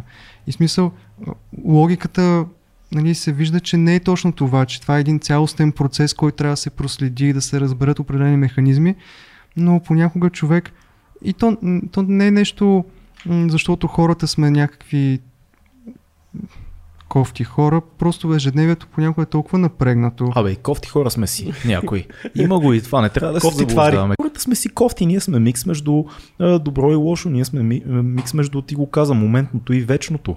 И моментното не винаги е а, позитивно. Моментното понякога е много първично, много животинско, много продиктувано от един куп механизми в главата ти, еволюционни тригъри и така нататък. И това не е красиво, но сме такива, иначе сме ангели. Така си мисля аз. Да. Това, което ти казваш, има го, но много често определени негативни прояви или неща, които ние наричаме негативни или по някакъв начин създават дискомфорт в нас, по тях има определена мъдрост. М, има е. определен най- най-базовото нещо, нали, когато твърде много се гневим, отдолу примерно стои това, че не може някой примерно нарушава нашите ценности, някой примерно усещаме някаква опасност, самите ние сме били примерно в по-напрегната среда като малки. Смисъл има си отново предистория, която обяснява това поведение. Разбира се, по никакъв начин не позитивираме всичко. Нали? Това, че имаме обяснение не значи, че не може да сложим някаква черта или все пак има си да, лоши неща и това е факт, нали? Но тук говорим за себепознанието малко повече М. и да, да не се хващаме за следствието, а да видим малко повече причината Да. или в а, холистичния поглед да видим защо това точно сега се появява, за да може да го овладеем. Нали? Не казвам да го търпим, толерираме или да го приемем, пък и винаги сме така. Както казахме, ние сме в един постоянен процес на израстване и някои неща трябва да им се намери основата или да се види в какъв контекст се проявяват и да има някакво интегриране, надрастване и всякакви такива неща. Има една друга тема, за която искам да те попитам а, като психолог. Струва ми се, че последните 10-15 години хората станаха твърде изострено чувствителни към това в какво психично състояние са и много често решават, че са депресирани или че имат тревожност, без наистина да има такава. Тоест решават, че обикновените житейски битки и стресове, които всеки един от нас преживява, са депресия, са паника. А, как се разграничава, кога един човек наистина има депресивно състояние от това кога просто се лигави, да го кажем. Аз някъде бях чел, че има такава школа в психологията, в която когато отидеш на психолог и кажеш депресиран съм, те питат няколко неща. Питат те имаш ли работа, имаш ли хоби, имаш ли съпорт система, семейство или любим човек, имаш ли кръг от приятели. Ако, а, чак сега да видя как беше, ако нямаш няколко от тия неща, е окей, ако имаш, ако, им, идея, че ако имаш всички тези неща, т.е. ако нямаш нещо, психологът ти казва, трябва да работиме към това, защото може би там е причината диагноза депресия, може би го бъркам много в момента, но диагноза депресия, ако имаш всичко това и пак се чувстваш смазан, потиснат, безмислено и така нататък. Има различни нюанси mm-hmm. в това, което казваш. Yeah. А, според мен тук важното е не толкова м- конкретния етикет или диагнозата, а това, че човек за нещо проплаква. Мисля, нещо не е окей. Okay. И да, понякога идва човек и казва, аз имам примерно биполярно, защото много често си сменям да. настроенията. Или пък имам чув, че съм в много голяма депресия и ме е страх нали, нещо по-лошо да не стане. И тогава виждаме, че не е точно така и са по-нормални нещата. Но важно е, че човек минава през някакъв дискомфорт и той се опитва да, да намери някакво обяснение. И нали, той тръгва, в смисъл той не го прави пак с лош, нали, да, да се направя съм голям страдалец, нали, и се лигавя и затова съм депресиран. Бе, доста и... хора си го правят да ти кажа. Аз съм срещал хора, които решават, че са депресирани, че са панирани от елементарни неща, които има хора, които и, и просто някой трябва да им каже, стегни се. Съжалявам, факт така, има такива хора. Не всеки е с депресия, не всеки е с паническо разстройство. Някои хора изискват, както се казва метафорично, шамар зад врата. Може би в... Дали не очакваш да подкрепи той? Естествено, че не. Добре, аз... Всъщност не знам, може и да ме подкрепи, може да е срещал хора, на които метафорично да е ударил шамар за врата и му казал, успокой се, айде по рамото. Аз в момента съм много така м- привържник наистина за, на това другото, което е да даваме пространство, да видим какво се случва вътре в нас. И много често, когато човек привидно се лигави или е мързелив, там има толкова купища други неща. Дали имаш някакъв а, ментално изтощение, емоционално изтощение, супер много някакви стресови неща, които са се насъбрали, някакви травми, които си носиш, някакви твои възприятия за света или за теб самия, които ти пречат и генерират страшно много напрежение. И поне в моята практика, това, което хората, които идват при мен, нали, не става въпрос за това да се стягат може би има определена послойка, нали, чували сме за синдрома на жертвата или в смисъл за това как човек влиза малко в такъв жертвен режим, да. как много се оплаква. Да, така, но, но много често, особено м- което аз наблюдавам и по приятели, и по клиенти и така в, в широката маса, ние сме толкова много под стрес и искаме повече да напъваме. И в един момент толкова сме ментално, емоционално и нервно изтощени, че не може. И тогава изпадаме в а, точно едно такова изтощение буквално а. и отвън може да изглежда, че се лигавим. Защото всичко изглежда наред. Всичко изглежда наред, да. обаче ти вътрешно нямаш ресурса да направиш дадената крачка. Не можеш да направиш това обаждане, нали? Не можеш да отидеш някъде, да изговориш някакви неща, да направиш някаква крачка. И това не е отмързел. Има толкова много фактори и е м- това нали, нарочно така го допълнително акцентирам, защото така отново влизаме в а, една критика към нас самите mm. и се етикетираме с това съм мързелиев, аз явно не съм достатъчно устремен, волеви, слаб човек съм. Страх да не се провалиме. Да, а то има толкова много други неща, които може би трябва да бъдат адресирани и не е защото това е слабост на характера или пък лошо качество, а просто нещо друго вече влияе. Назад нещо. Да. да. Или не си даваме сметка, че сме в някакви нечовешки условия. Примерно, м- това днес си говорих с един клиент. В а, времеви пространствения континуум звучи много добре. Ставам примерно в 6, медитирам, правя йога до 7.30, после отивам на работа, там просто стоя нали, на един стол, не е кой знае какво, 6 часа, 7 или 8, след това на връщане минавам примерно да взема едното дете, и в времепространствения континуум има място за всичко. Нали, добре сме си го структурирали. Обаче ментално, емоционално, на ниво тяло, това е так, постоянна активация. Mm. И ти ако не си някакъв дзен медитатор, всичко да го възприемаш с благодарност и с, да си с някакъв отворен просто в потока и нещата да се случват, си има супер много стрес. Нали, Да. Всяка една ситуация, това, това буквално м- и аз преди си мислих, че не е кой знае какво, нали, просто да слушаш хората как ти говорят някакви неща, но ти си в активност, нали, и мога да извършвам физически труд, но като минат примерно 4-5 човека и ти накрая усещаш някакво изтощение. И аз примерно съм здрав, прав, би трябвало да имам време да разкарам кучето, нещо друго да направя, обаче усещаш, че вече в теб тръгва някакво по-различно състояние. И това са вече ни такива първи признаци, че нещо не е окей. И примерно накрая в събота не мога да си пусна примерно една статия на блога или нещо да направя и съм такъв, добре, защо, нали, какво толкова? Обаче всъщност е доста. И много от нас сме в това. Нали.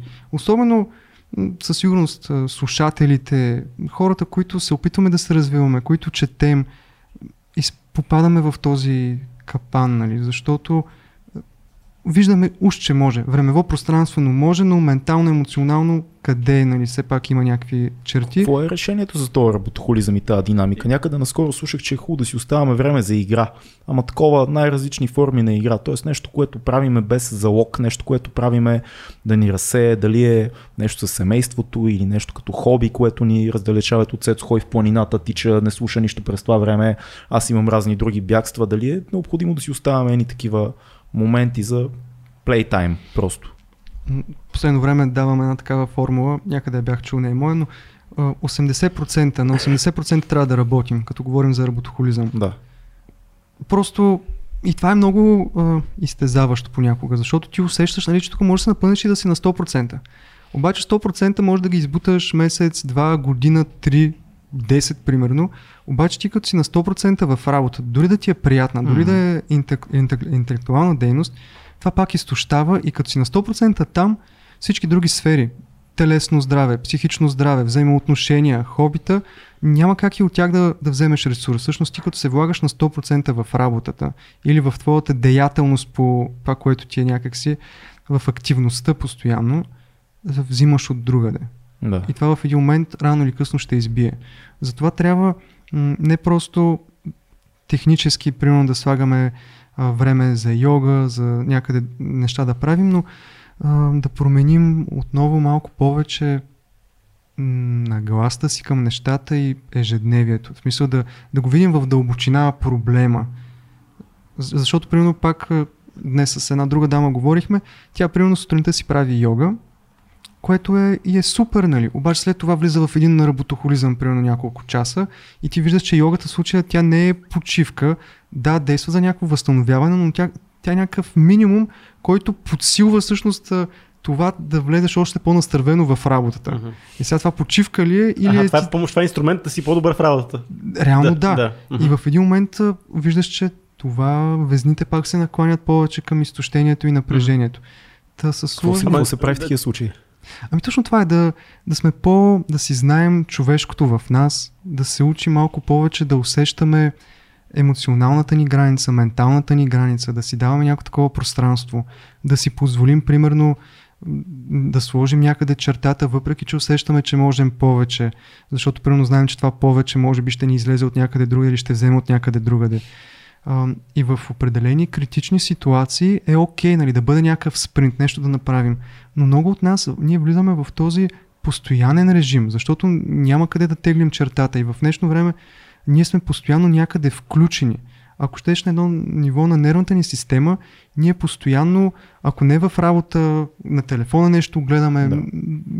това е все активация. А не, влизайки в, аз каквото си мисля, че влизайки в финансовия свят, в това, което трябва да, да играем тази игра, а, че ние всъщност наистина стискаме си ръката с този човек, който е определил правилата на играта, че трябва да има конкуренция вътре, ние сами се бориме за това да сме по-добри, ма не се бориме да сме по-добри лично, да ние да израстваме, да сме Да. по-добри от другия. А, не е ли по-скоро това да излезем от играта, да си кажем, не, аз сега, днес тази игра няма да играя, защото ти си се съгласил да влезеш с нея. Реално, а, колко хора нали, в момента, каквото я си говорим, умират от глад и трябва да работят, защото трябва да си осигурят базовия, базовия доход. Колко хора от нас наистина не изнемогват? Има такива, разбира се, няма какво ние живеем особено в, такъв, в такава О, да. държава, но по-голямата част от нас не сме на това ниво. В смисъл, може да не играем тази игра в, в тази степен. Има ли го този момент? Защото аз така си го мисля, но въпреки, че ти го казвам в момента, е трудно да излеза от, от тази игра. Точно това е. Ние сме потопени в едни стресови условия и понякога, тъй като това е същността, тъканта на реалността ни, трудно е да се отдръпнем и да видим, че може по друг начин и че това е насилие върху нас. И тогава идват едни паника атаки, идва някакви тревожни състояния, които казват някъде там нещо трябва да сложиш някъде черта, трябва малко по-навътре, по-да обърнеш внимание на взаимоотношенията, да забавиш, нали, защото така или не, че станеш на 50-60, всичко ще ти писне, ще спаднеш в депресия. Не, беше, беше много. Аз да ви разкажа, значи имам близък приятел, който е така успял български творец, занимава се с изкуство, който веднъж, когато му бях възрастен, 60 на годишен, който веднъж, когато му бях на гости, ми показа една стена в неговата стая, на която имаше снимки на децата му, на съпругата му, бившата, на, произведенията, които е направил, награди, снимки с приятели, ма така близки приятели, известни приятели, хора, които аз и, и ти, и ти няма да срещнем, които той познава. И аз казах, вау, това е патияката стена с спомени. Той каза, това е стената на плача.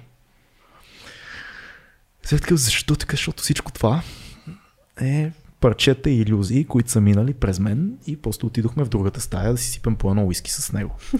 Защото а, пак се връщаме на това, за което говорихме в момента. Ти имаш или преследване на материално, или рационализиране, или отегляне, по-източно философстване. И, и, и какво още имаш? Как- Какъв е другия, другия път? Защото тия пътища всичките са лъжовни. М. Или са пътища, които вършат работа до един определен период. И както казахме, ако вземем примера на Толстой и на някои Мгм. други такива мъдреци, идеята е да намериш връзка вътре в себе си смислова. Смислова М. ценностна връзка да си с усещането, както казахме, не да притежаваш определени неща, ето тази стена с спомените, а към какво принадлежиш, нали? Аз като част от човечеството, нали, с какво съм свързан? Нали? Мгм. Една такава духовност не е пак New Age такива неща, а, има една много готина авторка, Брене Браун. Тя е социален работник, нейният TED Talk е един от най-гледаните за темата за уязвимостта. Много я препоръчвам, супер така ценна е. Тя е правила много изследвания за страданието на хората, кога се чувстват най-уязвими, кое им пречи.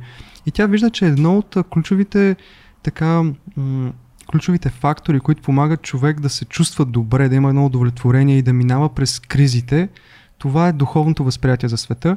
И тя дава много така научна дефиниция, че духовното е всъщност това усещане за нашата свързаност помежду хората и с света, с природата, базирана на любов и на състрадание.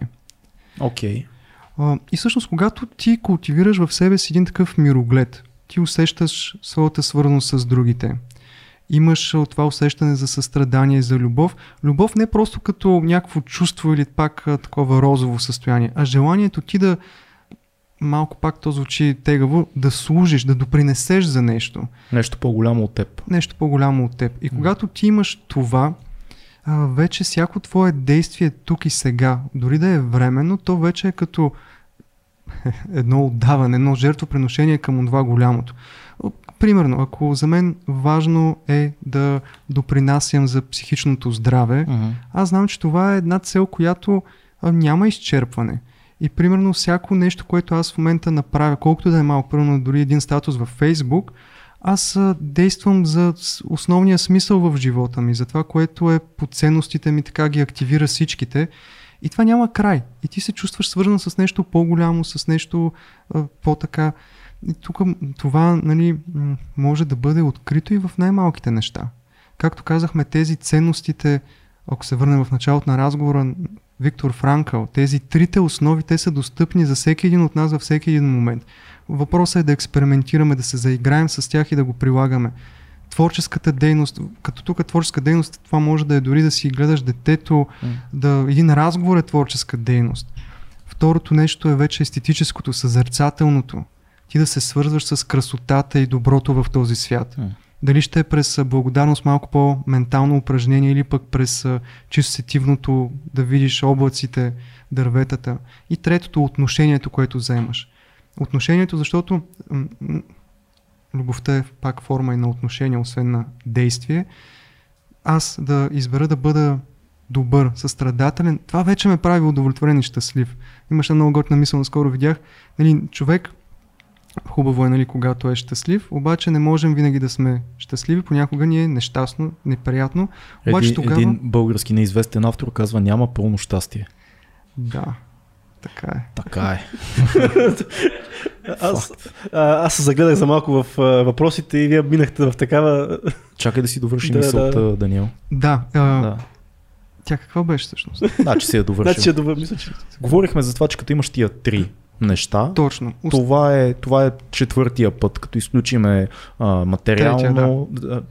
Мен това много ми хареса с... Четвърти май става, защото ако имаш насищане на, на сетивата, ако имаш рационализиране, то няма Аха, смисъл така и и така. И, и бягството и слагаме, че да кажем, че така Това е го много яко, Добре, между другото, много хора наистина си поставят крайна цел, кое, нещо, което трябва да постигнат. А когато, крайна, когато няма крайна цел, е нещо, което се развива постоянно, наистина го няма, може би, това напрежение, което... Да, ама, а, ама да знам, примерно за мен това не би работило, защото тогава няма, няма мишена.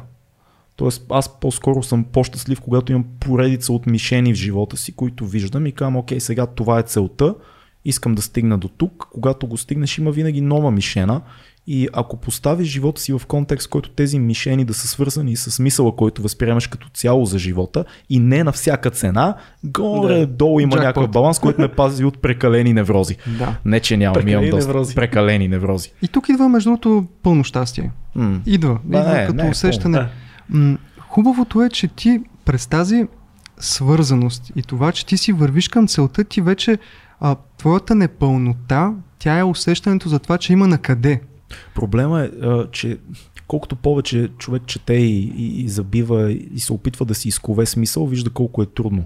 И изкачате един куп въпроси, като а, това дали изобщо може да си създадем смисъл сами, за които великия Ниче разсъждава много повече от нас и това ще остане много по-ценно, както и Юнг, дали смисъла, който преди това е имал и който ние в момента наричаме мит, религия, а, не е по-важния смисъл, обаче умът ти го отхвърля и казва, а, това са едни древни празни приказки за прости хора от пещерите.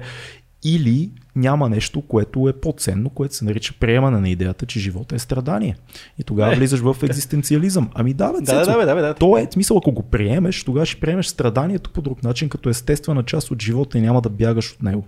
Така ми се струва, не знам. Аз се опитвам по-скоро Дани да вървя в тази посока. Приемам, че живота е страдание и това е, това е част от живота. Но ако поемеш страданието по достатъчно адекватен начин, тогава ти живееш живота. Но тук е много важно защо го поемаш това страдание и към какво те води това страдание. Тук пак е по-голям мирогледа, който трябва да стои отзад. Нали, екзистенциализма, да, много е хубаво, живота е страдание, но трябва да отидем и на още как, какво, как... Да, е- да е страдание със смисъл. Страданието със смисъл, да. И с кауза. Да. Да. И тогава всъщност страданието то е... М- проблема с страданието от една страна е когато ние сме на позицията комфорт-дискомфорт. Мгм. Страданието е вече крайността на дискомфорта. Това е пак на такова базово ниво, харесва ми, не ми харесва, приятно е, неприятно е. Ама това не е ли много, много по, да кажа, много по-повърхностно, защото ако имаш предвид, че рано или късно всички, които обичаш, ще си отидат. Рано или късно всичко, с което се занимаваш, ще видиш, че може би е безмислено, може би не си е струвал толкова, колкото ти си се надявал. Рано или късно самият ти ще се окажеш в едно трагично положение, в най-идеалния случай на смъртно легло, обграден с близките си, в много по-лоши случаи на много по-кофти място а, и умирайки много по-трагично. Даже оня ден четох Стефан Цанев, който в има една страхотна книга Мравки и богове, mm. в която казва, а, а има всъщност два начина да умрем и не се знае кой е по-добрия. Внезапно или осъзнавайки а, това, че умираме, жалейки по миналото, обграден от близки, но осъзнавайки, че умираме. Не е ясно кой е по-добрия начин също. Може би внезапно да си отидем е по-добрия начин. Та, мисълта ми, ако знаеш всичко това, това не е ли само по себе си повод за страдание? То е. М. Затова казахме, нали, че Но не е дискомфорт. Ти можеш да се чувстваш много добре и пак тези неща ти седят в... Ама аз ще повторя втори път ние същи цитат от миналия подкаст. Ще кажа, болката е неизбежна, страданието е избор. А, Ето. пак Виктор Франкъл пак. Да, факт. Цеци. Това може да го повтаряш всеки път. Може да почваме, може да почваме така с извинение към слушателите ни, просто да го казваме в началото. Та, така си мисля аз, да знам. Ти по, по, по към позитивната психология отиваш като че ли. О, не, моля ти Или- се. Не. Не, добре. Не, живот наистина е страдание. Много е тегъл. М. В смисъл това трябва да ни е ясно. Живота е тегъв. Да. И тук вече трябва да имаш а, достатъчно голям лос, нали, който да преобърне това цялото, да го вдигне. М, И тук неминуемо трябва да стигнем до, до нещо по-дълбоко. Наистина, защо е това цялото нещо? И рано или късно стигаме до там. Тоест ти си човек, който е по-скоро с идеята за смисъл. Трябва за нещо да се, за, да се хванеш, нали? Смисъл, смисъл. Смисъл, смисъл, смисъл. да. Не, не, не случайно ги А, казваме тия неща толкова често. Но при малко си говорихте за щастие, аз е така ми попадна в... Аз много харесвам а, с книгата Сапиенс на Ноа Ювал Харари, където той пък има една много интересна глава, която се казва Химия на щастието, където той развива теорията, че всъщност щастието се а, различно на всеки един човек, защото всеки един човек има химически, а, точен, точен химически състав, който му а, го кара да варира между определени нива на щастие. Примерно едно и също събитие може да се случи на мен и на него, моите нива да варират между 7 и 10, пък неговите да са между 3 и 4, и 3 и 5 примерно на щастието. Какво смятате за това, че имаме такава химическа предиспозиция за щастие? Имаме, да, те М. даже имаше и друг термин, хедонистично плато ли беше. М. Един вид, че имаме си определени параметри на удоволствие, което може да изпитаме. Да. И даже има такива изследвания хора, които примерно загубват крак или спечелват от тотото, след година-две се връщат към точно тази Базова. тяхната базова линия нали, на, на щастие. И да, тук вече това може според мен да се надскочи, когато тръгнем по вертикалата. М. Мисля, наистина, окей, на хоризонталата се случват определени неща, но когато започнеш вече да дълбаеш в себе си смисъл, ценностите, вече тръгваш по някакви такива по-екзистенциалните теми за състраданието, за любовта, има показатели и личности, които показват, че ти надскачаш страданието и стигаш до някакви различни нива на, на, на щастие и на удовлетвореност. Примерно, това са крайните примери, но те са показател, че такова нещо съществува и ние може, дори един сам Харис, който се опитва нали, с медитациите да постига някакви такива състояния или с много други хора, нали, Мгм. явно това е достъпно до човешкия опит. Ние се опитваме да го хакнем малко повече през биохимията, през някакви Мгм. а, състоянието поток, през някакви вещества, през а, така пак а, фрагментирано да вземем примерно някакъв трип или да вземем някаква медитация и да стигнем до тези нива. Да. Но реално м- хората, които са там, в това трансцендиране на, на страданието, където усещат примерно любов и едно вместо страдание състрадание, което само по себе си е м- ин, интензивно състояние, а, едни йоги, някакви святи личности такива, нали, или високи някакви такива мъдреци, ти виждаш, че те показват един друг а, човешки опит. Пак, примерно, един Толстой в тази книга, наистина много е готина изповед. Ще я прочета определено. той го трансцендира това страдание, защото стигаш до него, виждаш го, обаче хваща се за някаква вертикала, дали ще е морално израстване, дали нещо друго, нещо по-висше. Дори Джордан Питърсън и той нали, за тези неща говори. Той просто нали, казва как нашето удовлетворение и точно тази химия на щастието, тя е пряко свързана с въобще този целият афективния ни апарат. Той е свързан с целите, които преследваме. Целите те са свързани пък с нашите ценности. Да. Нашите ценности са свързани пък с нашия характер. Хм. Нашия характер пък го правим, проявяваме ежедневно във всяко едно мислене и действане тук и се- сега. И всъщност ти, когато държиш висшата посока и смисъла, имаш един неизчерпаен източник за подновяване на тези серотонинови и допаминови пътеки в тялото ти и с характеровите действия тук и сега, всяко малко действие, дали ще е мисъл, дали ще е някакво определен жест, който правиш, ти свързваш цялата си биохимия в момента с високата цел. М. И по този начин това, което правиш тук, просто да си благодарен за нещо или пък една добра дума да кажеш или нещо с песен да създадеш, то е закачено с една голямата цел, която, за която са ти закачени биохимичните процеси. И малкото действие, то вече се свързва с вечното по един нали, нерелигиозен начин. В смисъл, че без да влизаме в духовни категории, по един чисто прагматичен, психологичен начин виждаме как нали, вечното може да се навърже с временното тук и сега. Да, това, това, което каза е супер обобщение. Между другото, религиозен начин не е проблем в този подкаст. Много пъти сме си говорили за религия и изобщо тази тема, как рационалното убива древни а, идеи, религиозни и митични и така нататък, което е проблем, между другото, за нас. Защото има много ценност в абсолютно всичко и религиозно, и митологично. Но това е, това е дълга тема. Това обобщение беше супер, между другото, и наистина връзва целия пъзел. Важно, важно е сега да по тази тема да обърнем внимание на хората, които ни гледат в Ние момента. сме на живо, да. патреони, да. Ние сме на живо за няколко човека, които а, ни гледат в момента, които са наши патреони. Има един тук много хубав въпрос от Радко Николаев. той първо те цитира, че пишеш, психическата устойчивост не е толкова преимущество на характера, колкото следствие на взаимоотношенията ни. Това е цитат, който ти си явно си написал някакъв пост. Той, той пита въпроса, всъщност взаимоотношенията ни не са ли следствие на характера ни? И тогава ще бъдем ли по-устойчиви психически, ако нагаждаме себе си към другите? Слабост ли е психическата неустойчивост? Mm. Да нагаждаме себе си към другите не винаги е пълноценни взаимоотношения. Да, и аз е, ментално се хванах за, за този цитат от въпроса, да. Да. Тук по-скоро за тези зрелите взаимоотношения, които дават наистина висока психическа устойчивост. Там говорим за една споделеност и наистина за една автентична връзка. Когато има нагаждане към другите, влизаме в едно удобство, себе потискане и много често точно в моменти на трудности виждаме, че другия човек не може да отвърне на това. Иначе слабост ли е липсата на психическа устойчивост ли беше? Слабост ли, липсата, ли е психическата неустойчивост, да. Ами, психическата устойчивост като цяло, нали, този термин резилиенс, това, което ни дава възможност да сме по-устойчиви на стресови ситуации, на конфликти, на някакви кризисни моменти, ако е по-низко, съответно може да сме по-слаби или по-уязвими на подобни mm-hmm. стресори. Да. За мен тук по-основният въпрос е а, взаимо, а, взаимоотношенията не са ли на следствие от характера ни? Да, това, mm. което казахме, нали, че да. през взаимоотношенията, характера, всъщност да, тук отново идват качества като търпение, себепознание, mm-hmm. доколко мога да се свържа с другия човек, нали, през една автентична връзка на желание да разбера, желание да се свържа.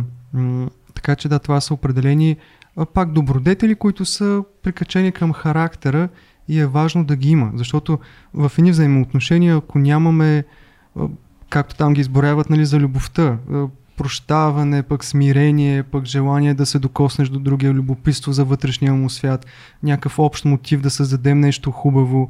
Това са нали, неща, без които взаимоотношенията много бързо се разтурват. Аз също имам един въпрос, който харесах от... Всъщност повече от един имам, но да почнем от тук. Слави Чанков, който е наш Patreon, пита, също всички тук са наши Patreon, да. това е излишно да го казвам. А, той задава три въпроса, но ще зададем третия. Колко трудна е промяната на индивида след 25 и какво мисли Даниел за мозъчната невропластичност и реорганизация? Това е нещо чудесно, че го имаме като възможност. Невропластичността е този процес постоянно в мозъка, който се случва на пренавързване. Да, нали, нали казва, че след 25 става малко по-непластичен мозъка, малко по-трудно стават тия промени. Може би това е контекста на въпроса. Го разбирам, да. Ами, може да е по-трудно. Сега точно тези изследвания не са ми в главата, mm-hmm. но реално до последното ни дихание мозъка продължава някакви нервни клетки, нещо да се случва, нали, невроните се пренавързват, така че възможна е промяната. Сега дали е по-трудно, пак статистически трябва да се проследи, но има как, особено те много хора нали, говорят и за това как да се подсилва невропластичността. А, дали mm. ще е през а, такива нови състояния, емоционално пикови състояния, една нагласа нали, дори на благодарност или на себеизследване и желанието постоянно да сме любопитни и да се учим, това вече прави невропластичността да се активира повече. Така че не съм сигурен дали в тези изследвания а, се взима и това предвид, нали? защото ти ако вземеш една такава съзнателна нагласа и отчетеш кои са факторите, които провокират невропластичност и започнеш повече да се опитваш да ги прилагаш, да, върху тях да се да стъпваш в ежедневието, може би това ти връща тази. Това, за което говориш, много често влиза в изследвания, свързани с дълголетието Обикновенно един от а, факторите за запазване на съзнание до късна възраст след 80 а, е точно съзнателната работа върху невропластичността. Това е четене, пъзели, музикални занимания и така нататък. Неща, които някакси поддържат мозъкът ти активен и той много, в България е много популярно възрастните хора след 60-70 да се предават и да казват да. аз се наживях, до тук вече не, не чета, не гледам, не се занимавам. А предполагам, че между другото за 25-те, това, което се замислям като гледам въпроса на Славия, че много голяма част от промените, които аз осъществих в моя живот, станаха малко след 25-те. Да, също. Някъде, така че подозирам, че е окей okay човек да се промени. Дори след 35 И след 45. Абе, промените се. Променете се. Имаш ли, Цеци, още някой въпрос от а, тези, които си харесал? Ами, Може би Аз имам още съм един. един харесвам, който е... Дай да зададем повече днес, защото... Айде, не, хубава темата е хубава точно Да. за да се обърнем и към зрителите. А, и той е по какъв начин държавата може да помогне за психическото здраве на населението. И по-скоро аз бих добавил, има ли въобще държавата място в... Трябва ли трябва въобще да влиза в тия процеси за психичното здраве на... Би могло Мгм. на Запад влиза, нали, може по здравна каса да се обърнеш към психолог, което е хубава услуга, нали, ако малко повече В се... момента има ли го това тук? По здравна каса да потърсиш психолог в България. Психолог, мисля, не. Трябва пак да видим точно какво се разбира под психолог и за какви услуги. Влиза в някои допълнителни здравни осигурявания, не съм виждал, но иначе, доколкото знам, май не влиза под каса. Ага. Но има, има като пакет в допълнителните здравни Да, частни. в тези допълнителни все повече започва да, Да. навлиза. Но да, би било хубаво, нали, това е пак една и вече държавна политика, ко- която би била добре, но все, в България може, би е една от малкото страни в Европейския съюз, която няма много отношение към психичното здраве и въобще към професията на психолога, на психолога, на психологията. На Запад има определени критерии, стандарти, нали, много по-ясно изразени, има си по-такава политика. Тук нямаме точно тези ясни стандарти, европейски не са приети това е пак на държавно ниво трябва да се случи. Някои психолози се борят за това от години, но така и не става. Да, това е. про- Аз, а, между другото, си спомням как като бяхме в а, училище и, и беше нещо като заканване. Да, учителките ще те пратим при Това психолога. беше най-лошото място. Да, и ти си къв, а, Фил, или сте как така при психолога? И направо беше като се едно последната мярка е да те пратят при психолога, така звучеше. Никога не съм бил аз, но И аз не съм. А, Даже не познах нещо на психоложка. Да, и аз обаче пък имам, имам а, приятелки, които, и приятели, които са попадали в тази Но ситуация. имаме и, подкаст с училищен психолог от преди имаме 100 подкаст, епизода. да. Не, истината е, че всъщност трябва да се интегрира по някакъв начин М. това нещо в училищата по-активно. Не мислиш да смята за нормално нещо, а не като закана, а ти си толкова а, зъл тинейджър, сега ще пратим при психолога.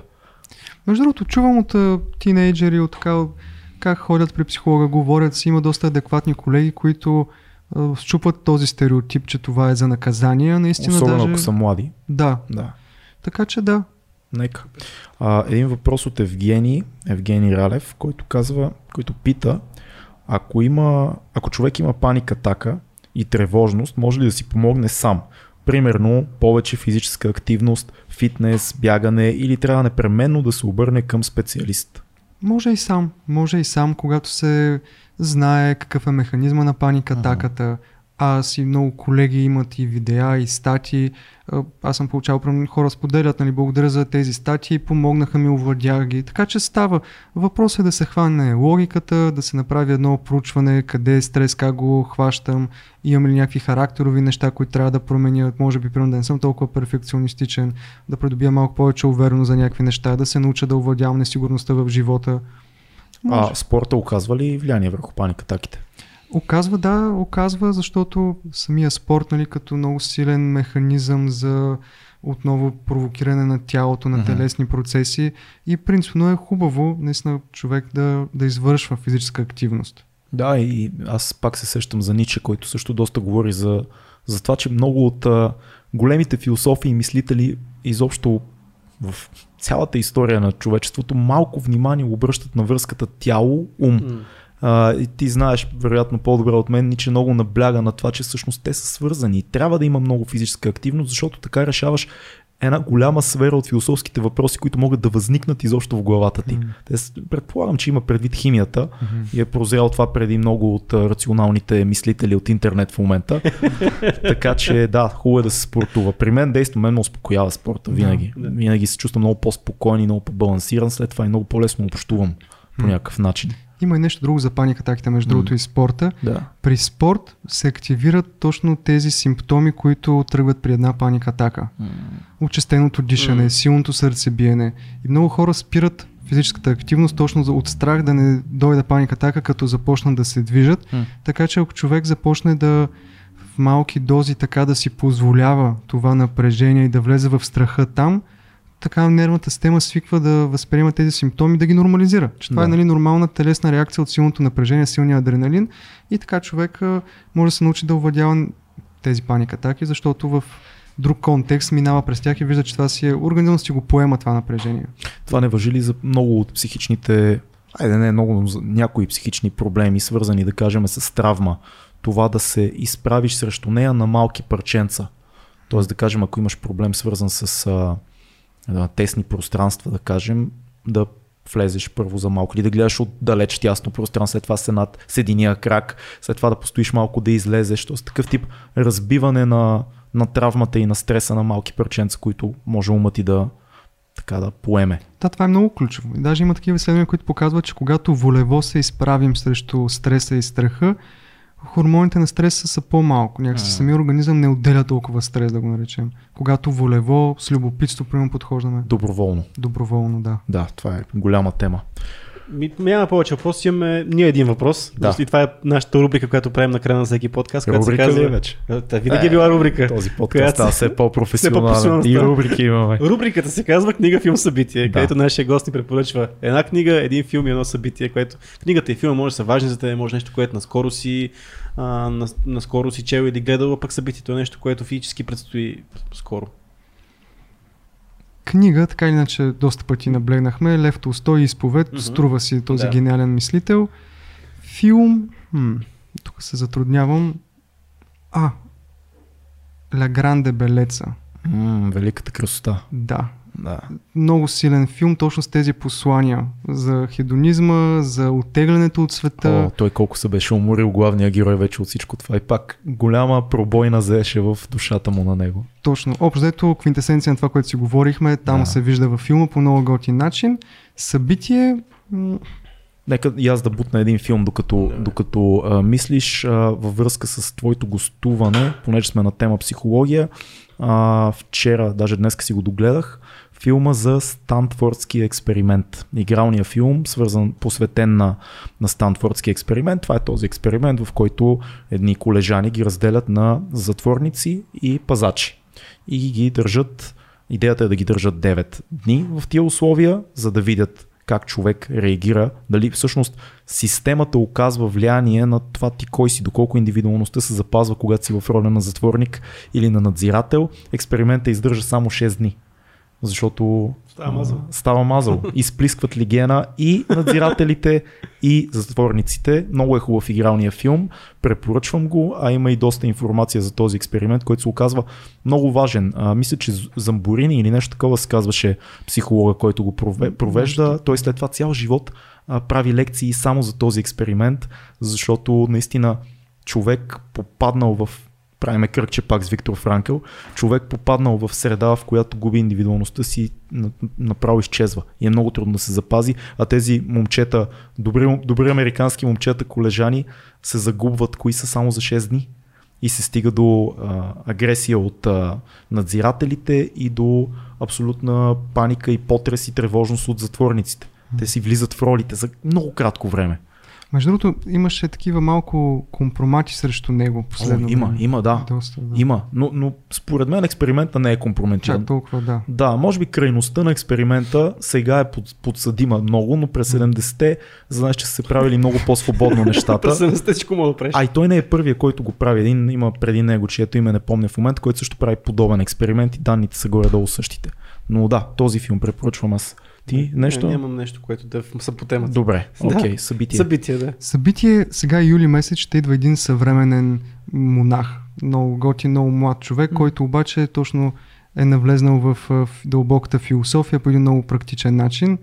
А, за жалост още не знам в кое йога студио как ще гостува, но който има желание може да ми пише във Фейсбук и да държа в течение, но наистина ще е готино, защото така той е един човек, който се вдъхновявам и това е нещо, което очаквам като събитие. Много е, ако ти, ти си много дълбоко си в йогата и в източните учения, доколкото забелязвам. Това е нещо, което те вълнува сериозно.